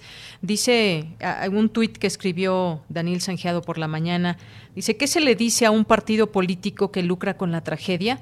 Vean dónde eh, convocó el PAN a su conferencia de prensa el día de hoy. Pues sí, efectivamente sobre la avenida Tláhuac, entre la estación del metro Tezonco y Olivos de la línea 12. ¿Y que creen? Pues por supuesto que han dado nota y pues han estado ahí con la gente que se ha acercado. Hay una madre en particular que ah, dice que está, ha estado buscando toda la noche a su hijo, no sabe aún dónde está. Pues efectivamente lo que se quiere aquí es que pues que se sepa exactamente qué pasó, qué pasó, eh, si se pudo haber evitado esta tragedia, si quiénes o quiénes son los responsables, debe de haberlos, debe de haberlos por por el mantenimiento que no se le dio de manera adecuada y es evidente a esta línea 12 en este tramo específicamente. Gracias Andrea Esmar, que nos escribe aquí, a Carlos Yautotli también, a Ricardo Israel, Salvador Medina nos dice lo sucedido en la línea 12 del metro es una tragedia que se pudo haber evitado. Esa línea desde un principio fue mal diseñada y mal construida y por lo visto no hubo mantenimiento. Se debe castigar a los, a los culpables de todas estas omisiones. Saludos. Alma Rosa Luna también, muchos saludos. A Flechador del Sol, Mario Navarrete también que nos dice fraternalmente con las familias deudoras de este trágico acontecimiento. Eh, gracias también aquí Diogenito nos dice, además de la tragedia, es tristísimo ver que la política es la peor actividad humana. El presidente hablando de la prensa, el PAN en plan de buitres con una mujer desesperada, políticos de todos los partidos aventando lodo, llevando agua a su molino, mientras hay 24 muertos. Eh, gracias también a Ricardo Israel. Nos dice algunos políticos panistas quieren sacar raja política, basta de politiquería, exijamos respeto y atención a las víctimas. Mayra Elizondo nos dice qué dolor se siente el día de hoy, cómo nos arden nuestros muertos de luto. Estamos en esta gran ciudad. Abrazo a Radio Escuchas y bueno, Gracias por lo que toca a mí, Mayra, y pues dice que sea un poco menor el dolor estando juntos. Efectivamente hay un, un dolor, la ciudad está de luto y, hay un dolor y hay también eh, eh, pues una cierta sensación de enojo o, muy grande enojo porque estas, este tipo de tragedias se pueden evitar. Eh, hasta donde sabemos el mantenimiento es una forma una forma de evitar esto pero pues los expertos lo dirán, los peritos, hay dos investigaciones ya en marcha y se nos ha asegurado como ciudadanos que se nos van a dar a conocer a detalle todos, todo lo que lo que resulte de estas eh, mismas. Y sobre todo como decía al inicio pues son muchos datos muchas fechas y muchos años en los que se dio a conocer que había anomalías y que lo que pensaríamos es que se resolvieran y ya no estar hablando de anomalías, sino de que se hubieran arreglado todas estas situaciones, pero de nueva cuenta de nueva cuenta la línea 12. David Castillo, muchas gracias. Eh, aquí con la bandera Puma. Guerrero también, muchas gracias. Eh, gracias a Adriana Henry Paredes también, muchas gracias a Gabriel, Juan Moreno, María Pelutzuquita, eh, también muchas gracias a todos ustedes que nos escriben aquí en nuestras redes sociales, a Carmen Valencia, también. Dice Andrés Mar, excelente charla que tuvieron, muy interesante el tema, eh, se refiere al tema del tigre, el tigre de la dinastía de los Azcárraga. Rosario Durán Martínez, gracias por eh, los mensajes, gracias eh, también a todos ustedes que están aquí atentos y presentes en nuestras redes sociales. En Facebook también nos pueden escribir ahí, si no les alcanza en Twitter, en Prisma R1 nos encuentran nos encuentran así en el Facebook. gracias también a Verónica Ortiz Herrera, que nos dice, estos son los responsables, dice Claudia Sheinbaum que el accidente se debe a que una trave se venció. Eso lo notamos los vecinos que vivimos en la alcaldía Tláhuac, pero nadie nos hizo caso. Es negligencia. Bueno, pues gracias a todos ustedes que están aquí presentes. Nos vamos a la información y vamos ahora con mi compañera Cindy Pérez Ramírez. Estudian el impacto de la despenalización del aborto sobre la mortalidad materna y fertilidad en adolescentes. El caso de la Ciudad de México. ¿Qué tal, Cindy? Adelante, buenas tardes. ¿Qué tal, Deyanira? Muy buenas tardes. Así es como ya dijiste durante este seminario, Irene Sobrevilla Quitón, economista en la Agencia Nacional Sueca sobre Salud Sexual y Reproductiva, dijo que los abortos inseguros juegan un papel importante en las muertes maternas. Se estima que el 75% de los abortos realizados entre 2010 y 2014 en América Latina fueron inseguros. América Latina tiene una de las leyes sobre el aborto más conservadoras del mundo, con una de las tasas más altas de abortos inseguros. En México, el 54% de los embarazos no deseados terminarán en un aborto. Cuando se realizan en condiciones seguras, los abortos tienen un riesgo de muerte muy bajo, menos de una muerte materna por cada 100.000 procedimientos. En América Latina, las adolescentes son el grupo más vulnerable a las muertes maternas por abortos inseguros y riesgo de complicaciones a la salud. Los estados más conservadores en México son Guanajuato y Querétaro en términos de aborto legal, ya que solo es legal en casos de violación. La especialista dio cuenta de los resultados de los estudios que realizó en materia de mortalidad y fertilidad en adolescentes. Por ejemplo, la tasa de mortalidad en muerte materna disminuyó en promedio en comparación con otros estados a raíz de la despenalización del aborto aquí en la Ciudad de México.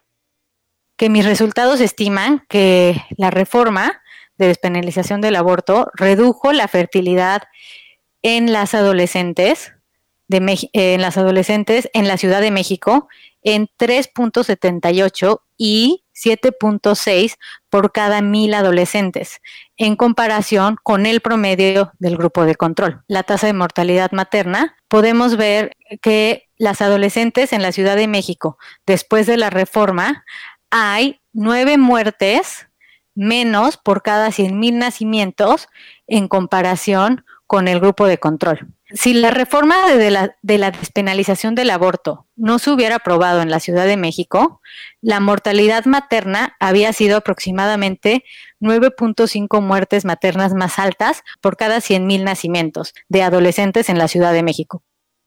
Deyanira, apenas la semana pasada el Congreso de la Ciudad de México aprobó la Ley de Salud de la Ciudad la cual permitirá que las mujeres puedan interrumpir legalmente su embarazo hasta las 20 semanas de gestación en caso de violación. Esta es la información. Cindy, muchas gracias y muy buenas tardes. Muy buenas tardes. Continuamos ahora con Cristina Godínez, especialista afirma que padecer asma no impide tener calidad de vida. Adelante, Cristina. Buenas tardes, Deyanira. Un saludo para ti y para el auditorio de Prisma RU.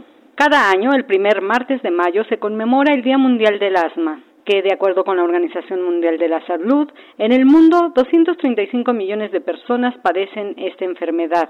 Es crónica y más frecuente en niños y está presente en todos los países independientemente de su grado de desarrollo.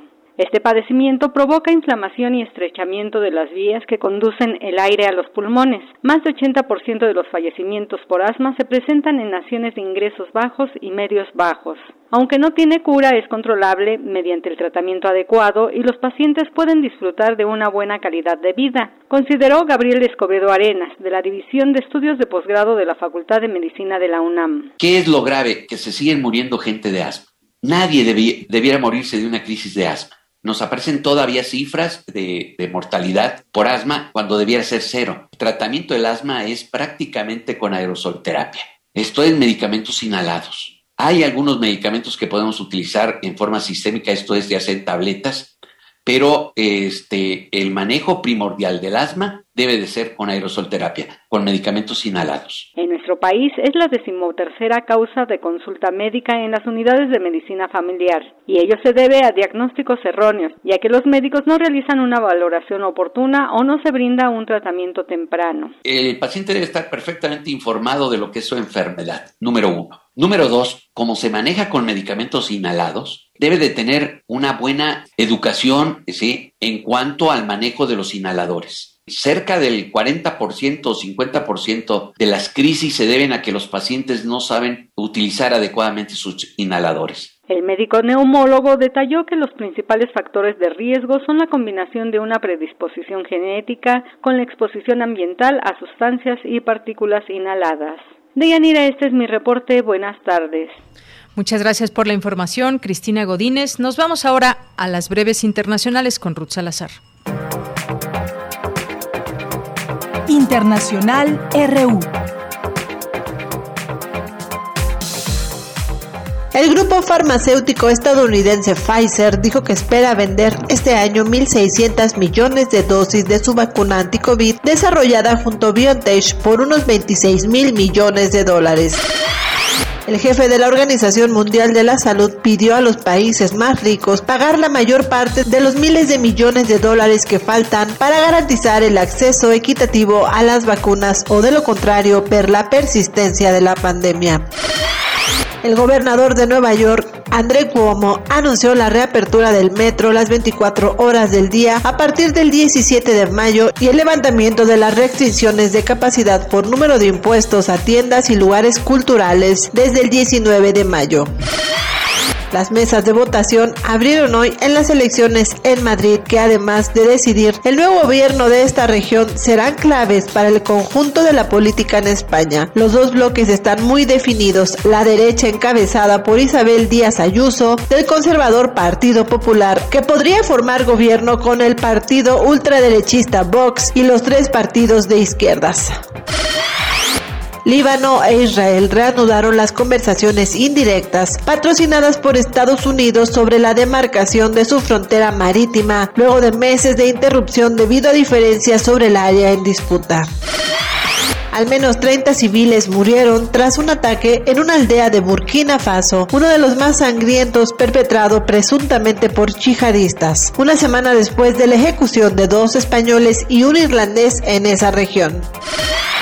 El ministro de Hacienda de Colombia, Alberto Carrasquilla, renunció tras presentar un frustrado proyecto de reforma tributaria que desató seis días de protestas masivas y disturbios, con un balance de 19 muertos y más de 800 lesionados.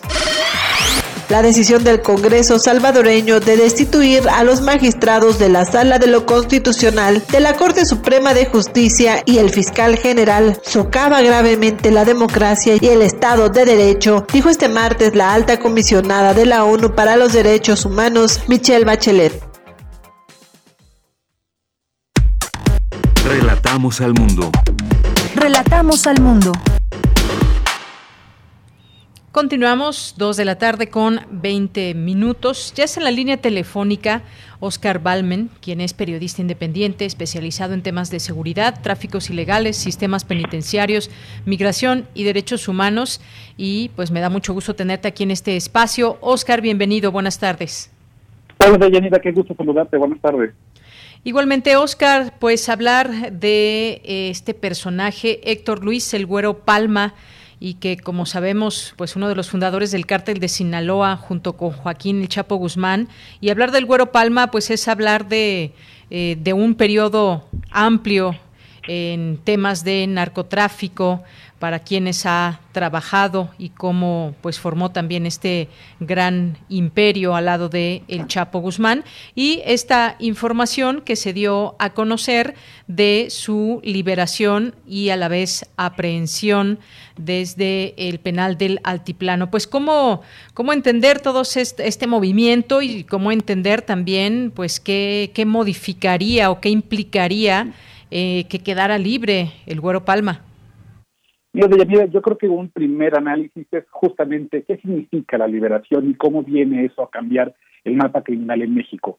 Como tú bien sabes y lo sabe el auditorio, el Güero Palma era un hombre muy cercano al Chapo Guzmán, tienen un origen muy similar, los dos venían de la zona de, Sinaloa, de la zona muy pobre, eh, jóvenes muy ambiciosos que querían figurar dentro del crimen organizado y poco, poco a poco van subiendo en este organigrama, principalmente pues por la capacidad que tenían de generar violencia. Y cuando el Chapo Guzmán es detenido por primera vez y no se sabía si realmente podía quedar libre después de su arresto, el Chapo Guzmán delega la parte que le corresponde de poder dentro del cártel de Sinaloa a dos personas de su máxima confianza. Uno es el Mayor Zambada, que es este líder histórico que nunca ha sido atrapado y que es quien hoy dirige la mayor parte de la estructura del cártel de Sinaloa, y el Güero Palma, quien se queda con una de las plazas más importantes para el cártel, que es el estado de Sonora. Así que cuando el Chapo Guzmán no está presente en la estructura del cártel de Sinaloa, el Güero Palma suele entrar a esos, a, este, digamos que a tomar ese poder.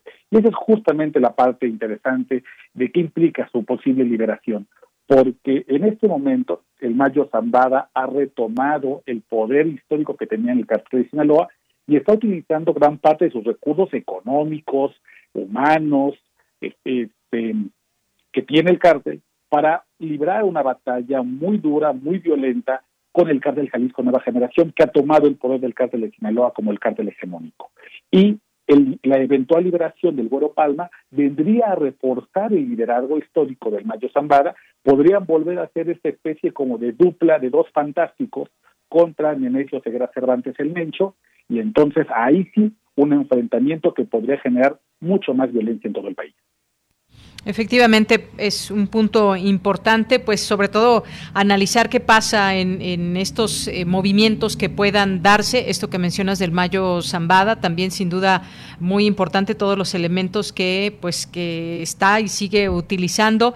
Y pues eh, como sabemos eh, salió del penal con un fuerte dispositivo de seguridad, estuvo a la Guardia la Guardia Nacional, la Fiscalía General de la República y también luego de que el sábado un juez le dictara su liberación. Sin embargo, pues por una posible nueva orden de aprehensión fue detenido nuevamente y pues bueno, trasladado a la Ciudad de México. Esto pues de pronto prendió, digamos, los focos rojos en torno a este esta posibilidad y nos recuerda el caso de, de Caro Quintero, lo comparaban un poco con este caso, Oscar.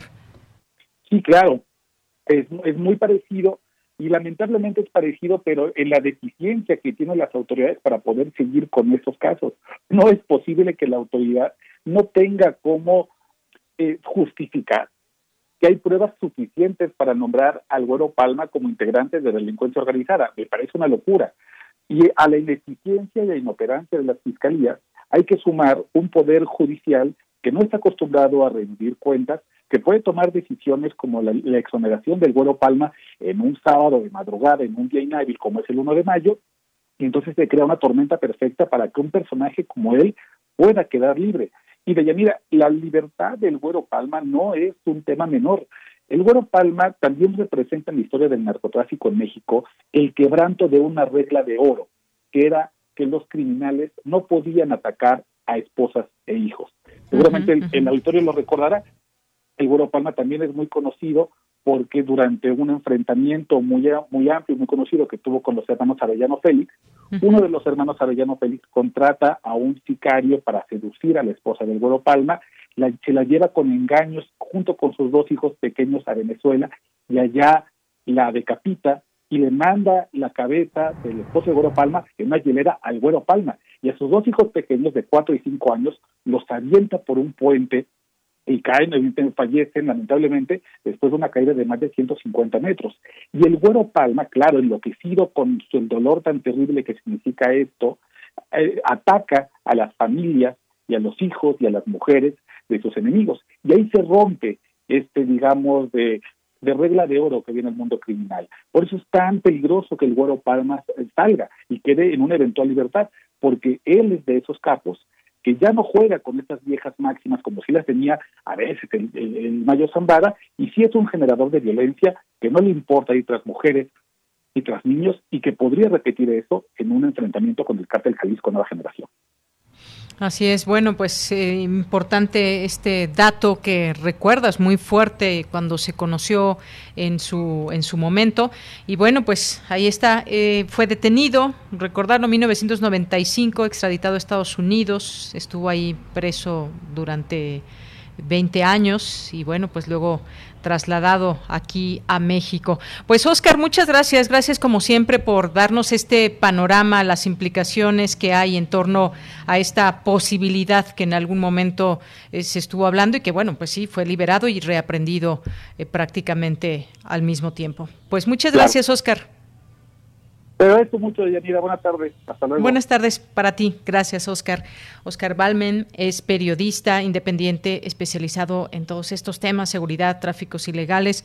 Y bueno, pues eh, sin duda, importante hablar de este capo tan famoso, por qué la fama y qué hay detrás de todo esto o qué puede darse en el panorama del narcotráfico en México. Bien, y antes de antes de irme con nuestros poetas errantes, pues lo que lo que nos faltaba, trabajadores del metro alistan paro de actividades por falta de Mantenimiento, Jesús Urban, secretario general del Sindicato Mexicano de Trabajadores del Metro y jefe de la estación de la línea 12, eh, indicó que están solicitando el cese en el cargo de la directora. Eh, eh, dice que pues los cerca de 8.000 empleados que están en su organización preparan un paro de actividades inminente en las líneas en las 12 líneas de este transporte por las malas condiciones y falta de mantenimiento en las que se encuentran las instalaciones y podría generar más accidentes como el ocurrido en la estación Olivos. Hubo una conferencia de medios y ahí pues indicó que están solicitando el cese inmediato de Florencia Serranía. Y bueno, pues sin duda es importante también dar seguimiento a este tema que pues sería muy grave en estos momentos colapsar, digamos, detener el servicio del metro para la Ciudad de México, pues tendría un, impacto muy grande.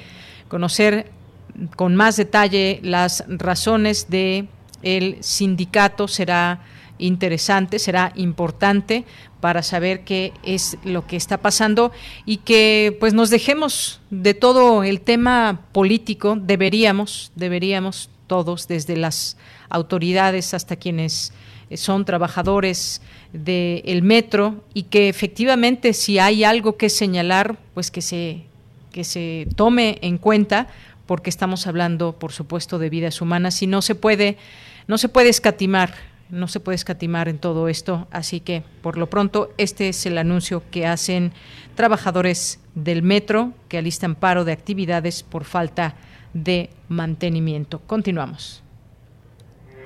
Porque tu opinión es importante, síguenos en nuestras redes sociales, en Facebook como Prisma RU y en Twitter como arroba PrismaRU. Bueno, y pues ya tengo en la línea telefónica, le agradezco mucho, nos tome esta llamada a Pablo Castro como parte de los poetas errantes, porque pues hoy, hoy está con nosotros y nos va a presentar el material de este día. ¿Cómo estás? Antes que otra cosa, Pablo Castro, buenas tardes.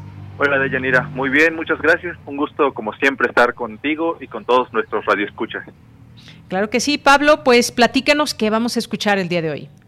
Claro que sí, Deyanira. Hoy los poetas errantes queremos hablar de una faceta muy querida por los jóvenes universitarios, que es el baile y la música en, en todas sus dimensiones, ¿no? La capacidad que tiene de unión y el sincretismo de las culturas. Y claro, como sabes, muchas veces se esconde o se intenta menospreciar estos temas, porque se asocia con cosas sin importancia o, o temas menores.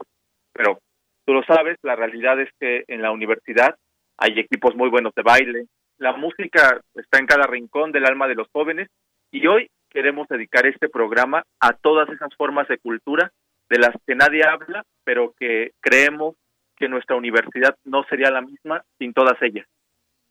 Muy bien, pues vamos a escucharla si te parece bien y regresamos a comentar y a que invites al público a que lo sigan a través de redes sociales. Claro que sí, Deyanira. Adelante. Poeta soy, errando voy, buscando el sonido que dejó tu voz, mi corazón, alcanzando el tuyo es un destino decidido, escúchame. Poetas errantes. Damas y caballeros, es hora de escuchar buena música.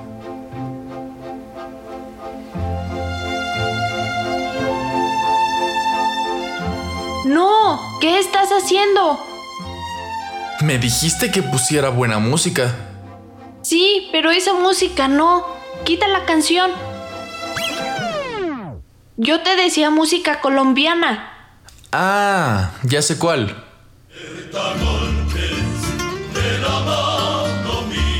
Bueno, casi le atinas, pero yo hablaba de esta música.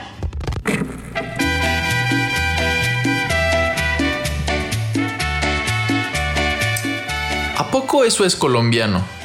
Si mis tíos van a bailar eso aquí al deportivo de mi colonia. Aunque las canciones son de allá, en México se inventó el movimiento sonidero. Pero esa clase de música es para viejitos, ¿no? No me digas que nunca has bailado esto. Trayendo hasta ti lo, lo- lo- lo- lo mejor de la música. Producciones poetas.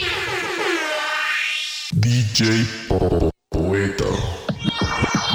Nuevo líder en la industria. En MP3.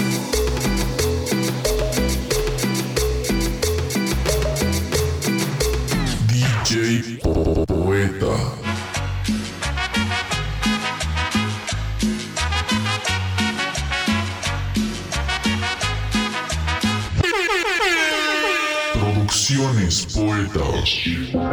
Enfermera no me hagas sufrir, enfermera no me hagas llorar, cúrame las penas del corazón, enfermera dame de tu amor. DJ Po- Poeta en MP3. Claro, y hasta hay un señor que habla y manda saludos. Un saludo para la banda de la del Valle. Una vez le dediqué un saludo a mi novia y me cortó. Uy, de lo que se pierde. A su vida le faltará sonidero para ser feliz. Oye, yo quiero ser feliz contigo. Ay, qué lindo. Pero yo solo te quiero como amigo. ¿Qué? No, yo no quiero contigo. Entonces, Me refiero a hacer una cumbia sonidera. ¿neta? Sí, o le vas a tener miedo al éxito. Bueno, ¿y cómo le hacemos? Tú dedícate a dar los saludos y yo hago el resto. Y esto es la cumbia de la radio. Un saludo a Ra- Ra- Ra- Ra- Radio UNAM de los poetas errantes.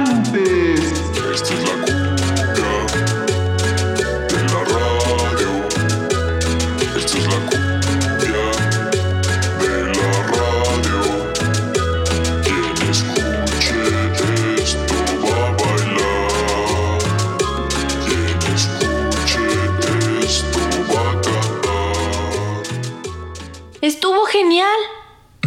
hay que desperdiciar un buen momento de cumbia. Ahora cuéntanos tú. ¿Cuándo fue la última vez que alegraste el corazón con una cumbia? Haz tus cumbias. Igual el día de mañana salen en la radio y alegras la tarde a miles de personas. No dejes que nadie obstruya la alegría de tu vida.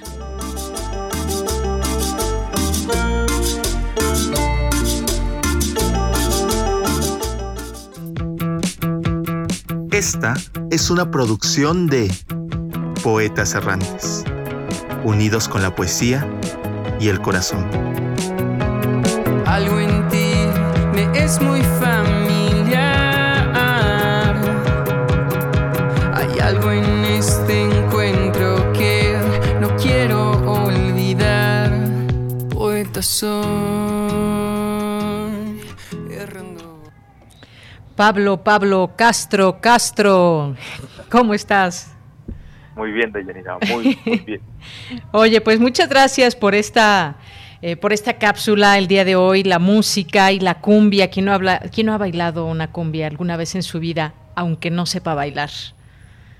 Exactamente, Deyanira, y como siempre, los poetas hacemos esta invitación que canten, bailen, rían, no importa si no es perfecto, mientras se pueda alegrar un poquito la tarde, eso, eso siempre llenará el corazón de las personas.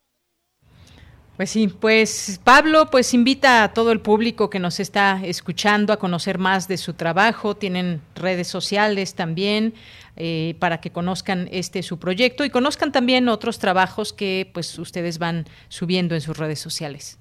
Claro que sí. En Facebook nos encuentran como Poetas Errantes Radio UNAM, en Instagram como Poetas RU y en Twitter como arroba Poetas RU. Ahí nos pueden seguir, nos pueden dar sus comentarios y todo lo que quieran. Nosotros personalmente estaremos en contacto con todos ustedes.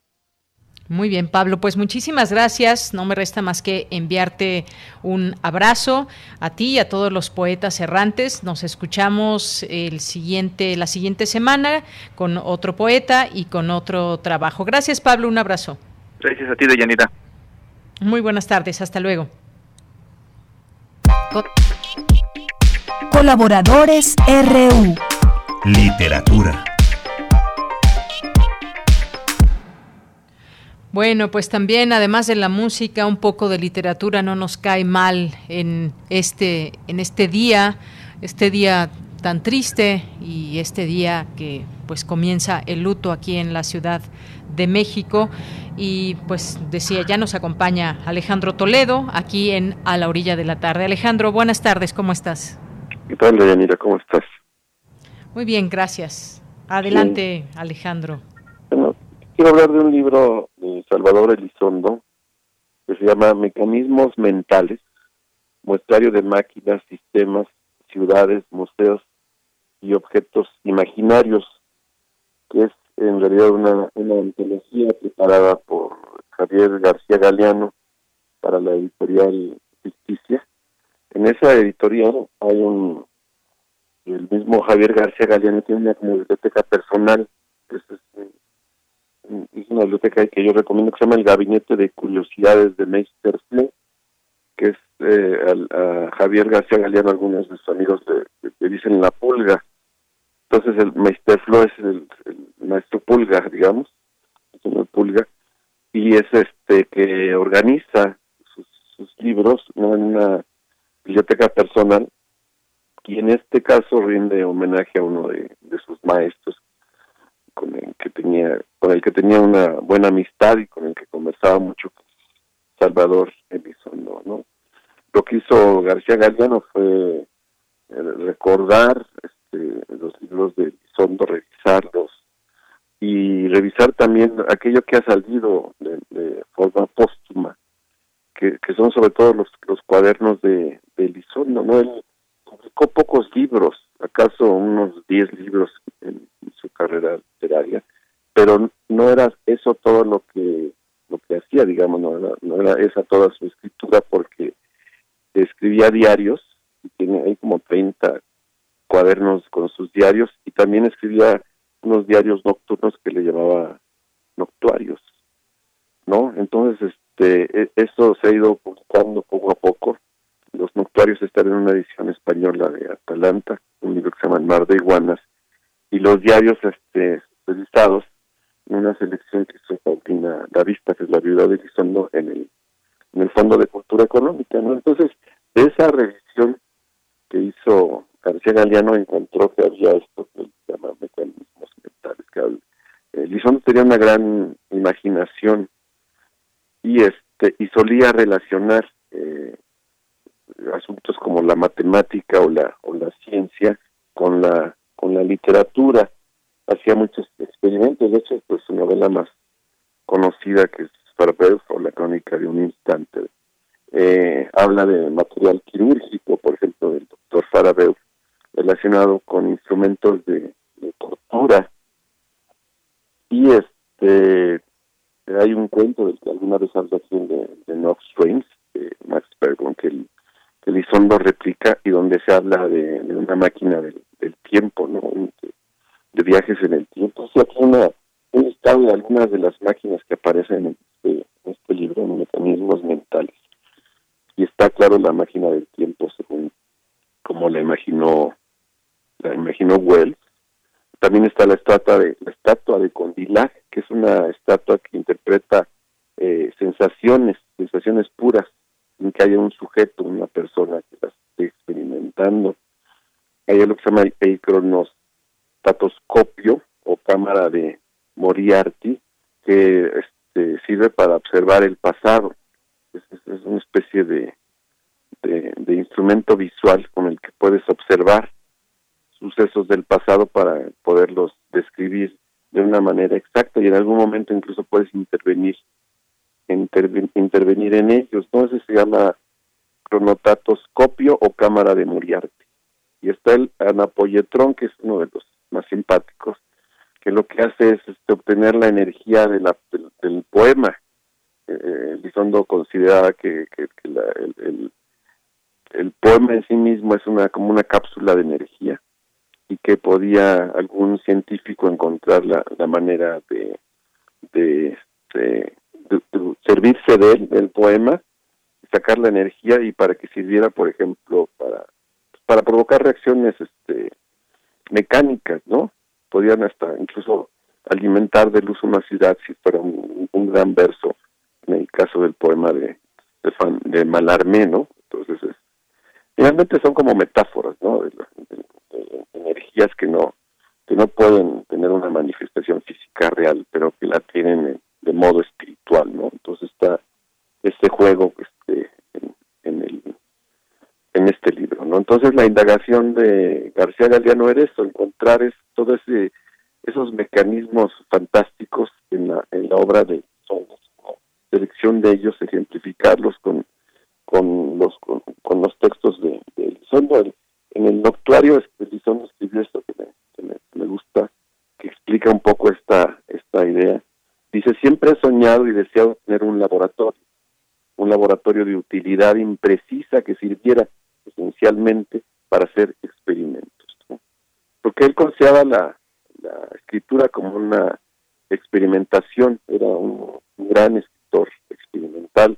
Para él la escritura era como un laboratorio y, y, los textos también eran como mecanismos que, que, que él iba él iba armando. ¿no? Hay un, un texto que es un, un, mecanismo como de, de, escritura que se llama el grafógrafo, que es también de los de los textos clásicos de, de Salvador Elizondo, ¿no?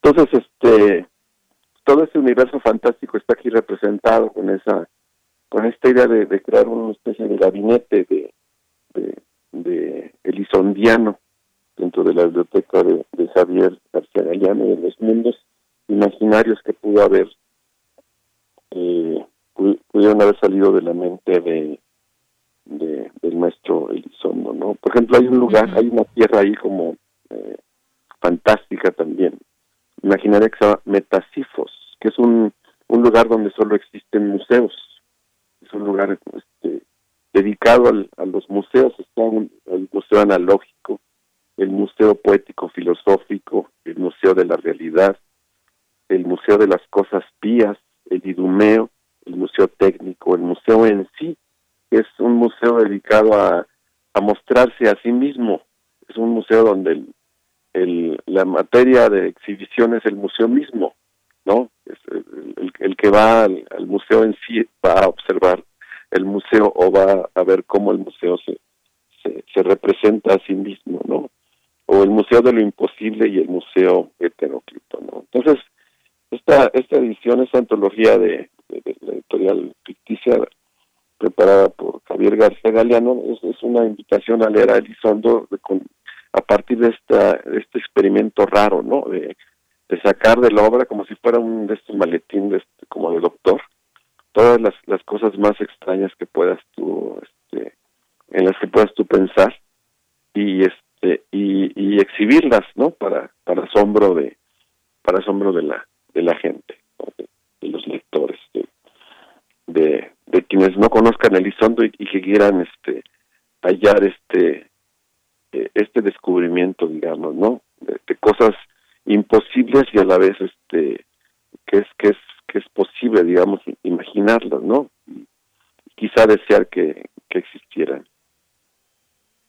Así es, Alejandro, pues muchas gracias y como siempre, pues muy interesantes estos comentarios que siempre nos nos haces en torno en torno a alguna alguna obra y en este caso, pues esta estos eh, la exploración de estos mecanismos mentales e imaginativos de Salvador Elizondo. Pues muchas gracias, Alejandro. No sé si quieras comentar algo más antes de despedirnos. Bueno, la, obra se llama así Mecanismos mentales con un largo subtítulo Ficticia tiene una página que es ficticia.com, donde pueden adquirirse sus libros. Entonces es, es, el acceso puede ser fácil a través de, de la página de la página web, ¿no? Muy bien. Bueno, pues ahí dejamos este dato para los radioescuchas interesados de esta propuesta que nos dejas hoy en literatura este martes, Alejandro. Muchas gracias, te mando un abrazo. Nos oímos en 15 días, que estés muy bien. Igualmente. Hasta luego, Alejandro Toledo, escritor y ensayista, en esta sección de A la orilla de la tarde y esta recomendación del día de hoy.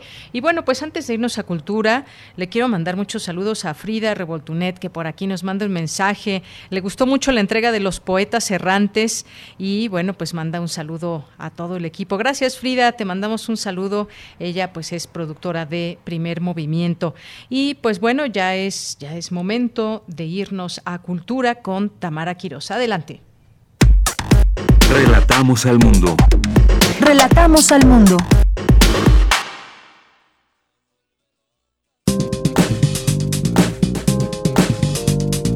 Cultura RU.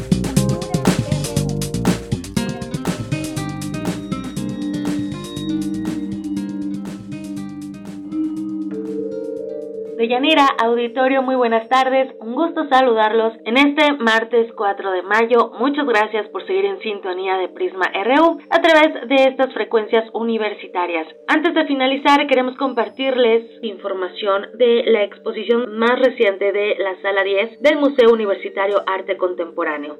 Se trata de Impulse Semen Femenino de Charlotte Jarvis. Para contarnos todos los detalles, nos enlazamos con Alejandra Labastida. Ella es curadora de esta muestra. Alejandra, muchas gracias por tomar la llamada. Dando seguimiento a las exposiciones de esta sala virtual, Charlotte Jarvis Impulse Semen Femenino y otros actos de resistencia se presenta en el MUAC. Platícanos cómo llega a este recinto la artista, cómo llega esta muestra y también la colaboración con el ALEF Festival de Arte y Ciencia. Eh, bueno, estábamos eh, programando la, este como nuevo ciclo de Sala 10. Eh, recibimos la invitación de colaboración de parte de la LEP, del Festival de Arte y Ciencia de Difusión Cultural de la UNAM. Entonces ahí empezamos a buscar un proyecto que estuviera. El tema de este de este año del festival son los límites y las fronteras de la ciencia y el arte, ¿no? Y la, ciencia que esté llevando hasta sus límites, ¿no? Sus investigaciones. Eh, yo había estado como investigando desde otro lado el trabajo de Charlotte Jarvis por una investigación sobre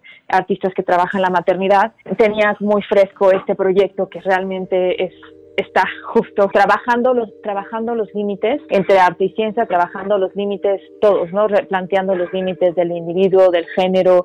Eh, precisamente es, es, un proyecto que se encuentra como en el límite y fue en ese momento que decidimos eh, programar este proyecto en específico para para nuestra colaboración con el ALEP muy bien, Alejandra, en estos límites eh, hay, hay discursos y, y, también se habla del cuerpo y se conjuga la tecnología, la ciencia y también el arte y además estos límites entre, entre la filosofía, pero también entre las formas de resistencia. ¿Qué nos puedes compartir acerca de esta pieza, de toda esta conjugación y sobre todo del trabajo de Charlotte? Bueno, pienso que eh, lo más interesante del proyecto es que al mismo tiempo que existe como en una eh, realidad muy con concreta, que es como el plano de la investigación científica, este es un proyecto que lleva experimentos, eh, fondos en laboratorios, eh, apoyos este, institucionales, etcétera, eh, en realidad se mueve desde un lugar que se acerca más como, yo diría, como estas tradiciones del afrofuturismo o de la ciencia ficción feminista, este tipo de activismos que conjuran mundos y, entonces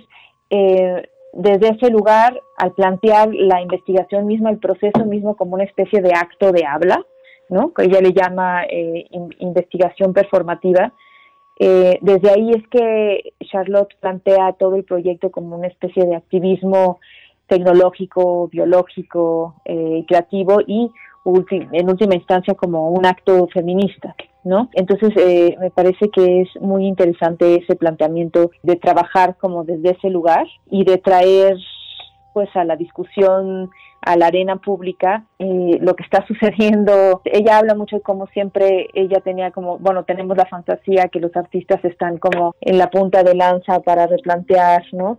Eh, narrativas culturales, etcétera pero que ella acercándose a este mundo científico se ha encontrado que, es, que eso, eso está realmente sucediendo eh, desde ahí o incluso como a nivel cuántico, ¿no? O sea, como que, real, que realmente las implicaciones de lo que está sucediendo a nivel de la ciencia son muy grandes y que si se reconocen como tales pueden tener como un efecto eh, muy potente, ¿no? En términos de lo, que decíamos, como reescribir la narrativa cultural, en este caso sobre el género, eh, sobre el sexo, etcétera, ¿no? Alejandra, estamos hablando de una artista que, bueno, ha realizado exposiciones tanto de forma individual como colectiva. Su trabajo, pues, tiene que ver esta intersección de la ciencia y el arte y, bueno, ha hecho otras cosas, entre ellas, pues, esto que nos muestra, ¿no? La creación de un semen. Y, me gustaría que nos dieras esta opinión, cómo fue para ti trabajar con ella desde tu trinchera de curadora, de escritora y también de historiadora. Eh, pues mira, en realidad eh,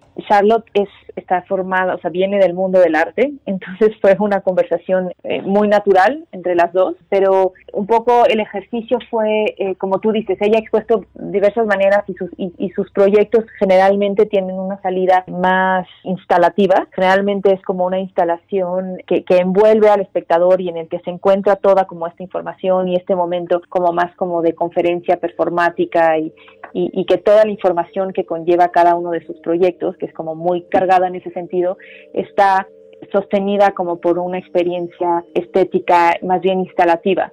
Entonces, eh, en este caso, tuvimos la suerte de que Charlotte ya había trabajado este material audiovisual, esta especie como de manifiesto o como corte de caja de dónde está el proyecto ahora a través de, un, ensayo visual. Entonces, lo que hicimos más bien fue trabajar cómo podía tener, porque es un material un, poco más denso y y, bueno, con mucho contenido y largo, ¿no? Generalmente nosotros en la sala 10 no, no estamos programando por ahora, intentamos programar videos más bien cortos, sabiendo la disponibilidad de los espectadores.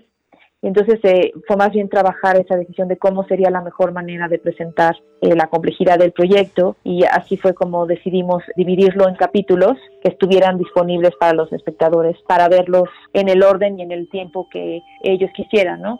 Y por otro lado, tuve oportunidad de entrevistar no solo a Charlotte, sino también a una de sus colaboradores principales, la científica que lidera este lado de la investigación, la parte científica, el, todo el proyecto es muy colaborativo.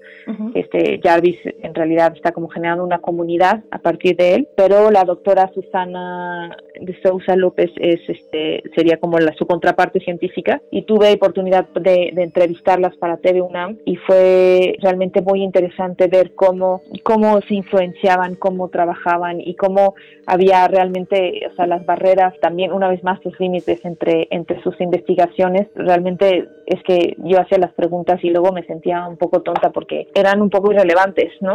O sea, toda esta, esta noción de eh, la diferencia entre el artista y la científica y realmente trabajan desde una manera muy natural y fue realmente muy interesante y muy fresco para mí eh, ver sobre todo su colaboración, ¿no? Claro, pero bueno, una, una no la entiende hasta que pregunta precisamente. Eh, eh, claro, sí, pero ya una vez que las formulaba y, veía las, sus reacciones, decía, claro, es que lo estoy preguntando desde un mundo, ¿no? Desde donde cada quien está en su trinchera, ¿no? Cada quien se... Entonces, y realmente era irrelevante para ellas, ¿no? Les daba un poco de risa, me decía, bueno, es que a mí me interesan las preguntas que ella hace, me sirven para seguir, ¿no? Claro. Me siguen para seguir trabajando, de repente tiene perspectivas que yo no había visto y eh, así de ambos lados, ¿no? Eso era lo que era interesante. En realidad no había, sí, realmente eh, eh, la, la, colaboración entre ellas dos es, es este es espectacular. Tendremos que ver estos nueve capítulos, la introducción y los nueve capítulos. También está la otra opción de verlo como, como un tipo documental, ¿no? Eh, se, te lanza a Vimeo y entonces puedes verlo gratuitamente y, y creo que también es importante resaltar esto que tú mencionas, eh, la parte estética, eh, desde la voz, desde las tomas, desde el juego con las tomas que hacen, creo que también es, es muy interesante para la gente que no nos dedicamos eh, al arte, ¿no? O sea, y que te puede llevar a hacerte estas preguntas o abrir incluso el debate. Claro, claro, no es un documental, eh, ella, o sea, ahí no, no va a ser un documental científico, ¿no? Pero ella realmente está haciendo un, un ensayo visual donde suceden, incluso eh, ella separa, es, es algo que comentábamos, por ejemplo, hay una versión que ella considera como más didáctica que es de una sola pantalla y lo que presentamos en el MOAC tiene este juego de espejo entre dos pantallas en donde empiezan a suceder una serie de juegos visuales, de formas y colores, ¿no? Que van, eh, claro, que te van eh, llevando un ritmo y una serie de texturas que hacen que lo que estás escuchando como una especie como de manifiesto, ¿no? O, de conferencia entre a tu cuerpo de otra manera, ¿no? Eso, ensayo visual. Muchísimas gracias Alejandra Labastida por tomar la llamada y por platicarnos acerca de esta artista que bueno, ahora a través de tu voz podemos conocer cómo fusiona el arte con la ciencia y cómo es parte de esta de esta pieza disponible hasta el 18 de julio. Gracias por tomar la llamada. No, a ti. Ella fue Alejandra Labastida, curadora de Impost, Semen Femenino y otros actos de resistencia. Para ver la muestra, acudan a la página oficial del Museo Universitario Arte Contemporáneo. El acceso es libre www.muac.unam.mx también pueden seguir sus redes sociales. Recuerden seguir también arroba prisma.ru. A mí me encuentran en arroba tamaraquiros-m. Será un gusto poderlos saludar a través de esa red. Que tengan excelente tarde.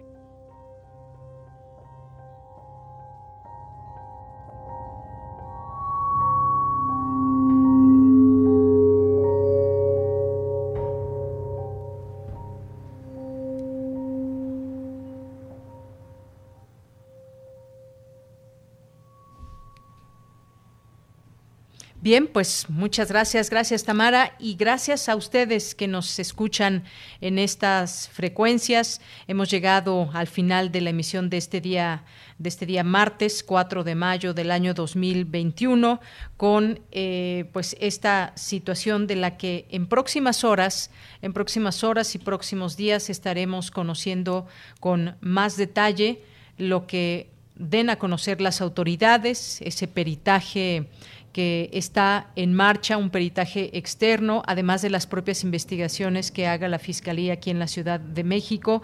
Hasta el momento van 24 muertos por esta caída de este trave eh, con este tren del metro que pues se desploma este tren de la línea 12 y pues nos, nos mantenemos en esta eh, información para darle a conocer no solamente lo que sucede, sucede, sino también pues los análisis que deriven de todo esto en el sentido de pues que viene esto de tiempo atrás. No es algo que eh, se dio el día de ayer, lleva muchos años. Eh, las distintas declaraciones de inconsistencias, pero también de que todo iba funcionando muy bien después de las correcciones que se hicieron en su momento y desde eh, cuando llegó la administración Mancera, ahora con Claudia Sheinbaum, pues veremos quiénes, quiénes son los responsables, porque debe haber sin duda nombres de personas que son responsables de todo esto. Son las 3 de la tarde. A nombre de todo el equipo, soy de Yanira Morán. Que tenga buena tarde y buen provecho. Hasta mañana.